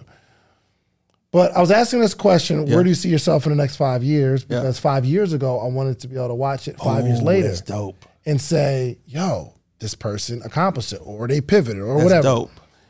What do you see yourself accomplishing five years from today? Ooh. So I did the interview three years ago. I was at a hundred. Three? Yeah, it was three years. It was 2020 around Thanksgiving. I was at 100,000. We, you, the, it was about 100,000. Now I'm about 250. So we we still growing. But um, five years from now, this company that we're talking about, I expect it to be the number one online education company for entrepreneurs. I expect you to be able to come here, type in your current situation, and we create a customized learning path of real people that's vetted to take you through this, right? That's where I expect the business to be. I definitely expect to have probably started, bought and sold a company. Like we're, we're looking at the entire suite of things mm-hmm. Because it's way bigger than classes and courses and that type of stuff. And then on the personal front, man, um, we I expect to be institutionalizing. What I mean by that is, can we create a system that recreates this? So whether it be a high school scholarship program or a college in the corporate or a corporate in the entrepreneurship, it better be bigger than me. Yeah. And it better not just be me out front with some pom poms saying you can do it. Now you need to be able to go through something, get funding, and get your idea off the ground. My last thing connected to that is I I went before a lot of people in those struggle periods and I asked for money in exchange for equity. And most people, all people said no. Let's hmm. let's let's tell it what it is. People pass Hold out on, you ask people for money for like for what been trying to start try, no no trying to start 100k and all these other businesses that I'm doing Really? now. Yeah. Why you ain't ask me? pride. I asked family friends, I asked people that didn't necessarily know me on the entrepreneurial circuit, but I specifically asked somebody. This, you know, we talk about this, bro. I want, I needed $10,000. Mm-hmm. and I was gonna get them twenty percent. They'd be a millionaire off of that equity. You feel me? I want to be the person Dang. that doesn't stand in the way of that entrepreneur who need ten thousand dollars. I'm I'm totally fine if a portion of my business don't take no equity from nobody.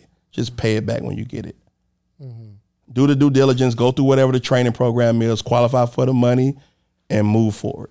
And not let me be a gatekeeper or the red tape that stop you from your dream or feel like you got to give up 30% of your company for pennies on a dollar. Mm. Now, other stuff we can play equity deals in, but a portion of my money better be set aside for other people like us that need that 10,000, that need a camera, that need a recording space to just work, create, and we don't want nothing other than to see you do well. hundred percent. Yeah. Beautiful, man. Listen, man. Let everybody know how to connect with you. Um, I'm sure we'll have some some some uh, some links Yeah. below. Um, but yeah, let everybody know how to connect with you, how they can support you. Yeah. And I'll also close this out with a word of wisdom. Man, I appreciate it. So Mahdi Woodard, M A H D I W O O D A R D on all platforms. I'm most active on Instagram as well as 100K campaign. So numbers 100K campaign. If you want to see what a brand relaunch looks like, follow 100K campaign over the next 12 months and see what we're about to pull off. Um, the team is in place. The strategy makes sense. It's just time to execute. Um, last piece, if I had to leave any word, I would just say um, consistency trumps creativity every day of the week. A lot of us get lost. Our ideas are so vivid that since we can't bring it to life the entire way we see it, we don't do any of it. Hmm. Right? We can't do the photo shoot with the smoke, so we don't do the photo shoot at all Yeah. but just consistency, some level of forward progress every day will trump these moonshots of just one post go viral. How about just a hundred posts just bring in ten followers? You're gonna get a bigger impact than that one thing that goes viral.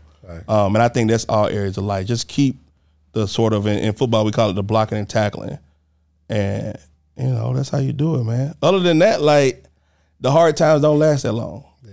They feel like when you're in it Oh man. right? But like you said, now I'm at the level where you can't even offer me a job. I can't go back to corporate. You know what I mean? Yeah. And thank God that car got me through it, cause baby. nah, but I appreciate it, bro. Thank you again for the opportunity. Yeah. Um, I look good. I look. I hope to make good on that five year promise. And then the other stuff that I said as far as building what we do, like I'm serious about that, bro. So Absolutely. thank you. Hey man, if you're doing that 10K equity play, just let me know. y'all listen, man. Make sure y'all thank you so much, Buddy. I appreciate you. And I'm saying thank you on behalf of everybody here that's watching this two-hour conversation. Wow. And their life is about to change when they implement not only just the strategies and the tactics, but there are some people that are in uh, the position that you were in. Yeah. You just gave them hope, and Yeah. they they can they found somebody they can identify with. So. I thank you on behalf of all the social proof listeners, man. And um, make sure y'all do yourself a favor, support my D. Ma- listen, he is a teacher. Okay, you understand? Some people are good at what they do. And some people aren't that good at what they do, but they can teach it really good. It's very rare to find somebody who's really good at what they do and they can teach it in a mm. way that gets results for other people. And my D is one of these people, okay? So make sure you go support them. And lastly, do yourself a favor, go get you some social proof, meaning go build something. Build it really, really big, big, but it's your responsibility to come back to your community and teach them how you did what you did, okay? It's the only way our community grows. Like, subscribe, subscribe share this with somebody. All right, we out here. Peace. Appreciate it. My brother, thank you, man. Absolutely, man. If you like the video that you just watched, click this one. You're gonna like this one, maybe even more. Click it right now. The Enhanced American Express Business Gold Card is designed to take your business further. It's packed with features and benefits like flexible spending capacity that adapts to your business, 24 7 support from a business card specialist trained to help with your business needs, and so much more. The Amex Business Gold Card, now smarter and more flexible. That's the powerful backing of American Express. Terms apply. Learn more at americanexpress.com slash business gold card. Everybody in your crew identifies as either Big Mac Burger, McNuggets, or McCrispy Sandwich. But you're the filet fish Sandwich all day.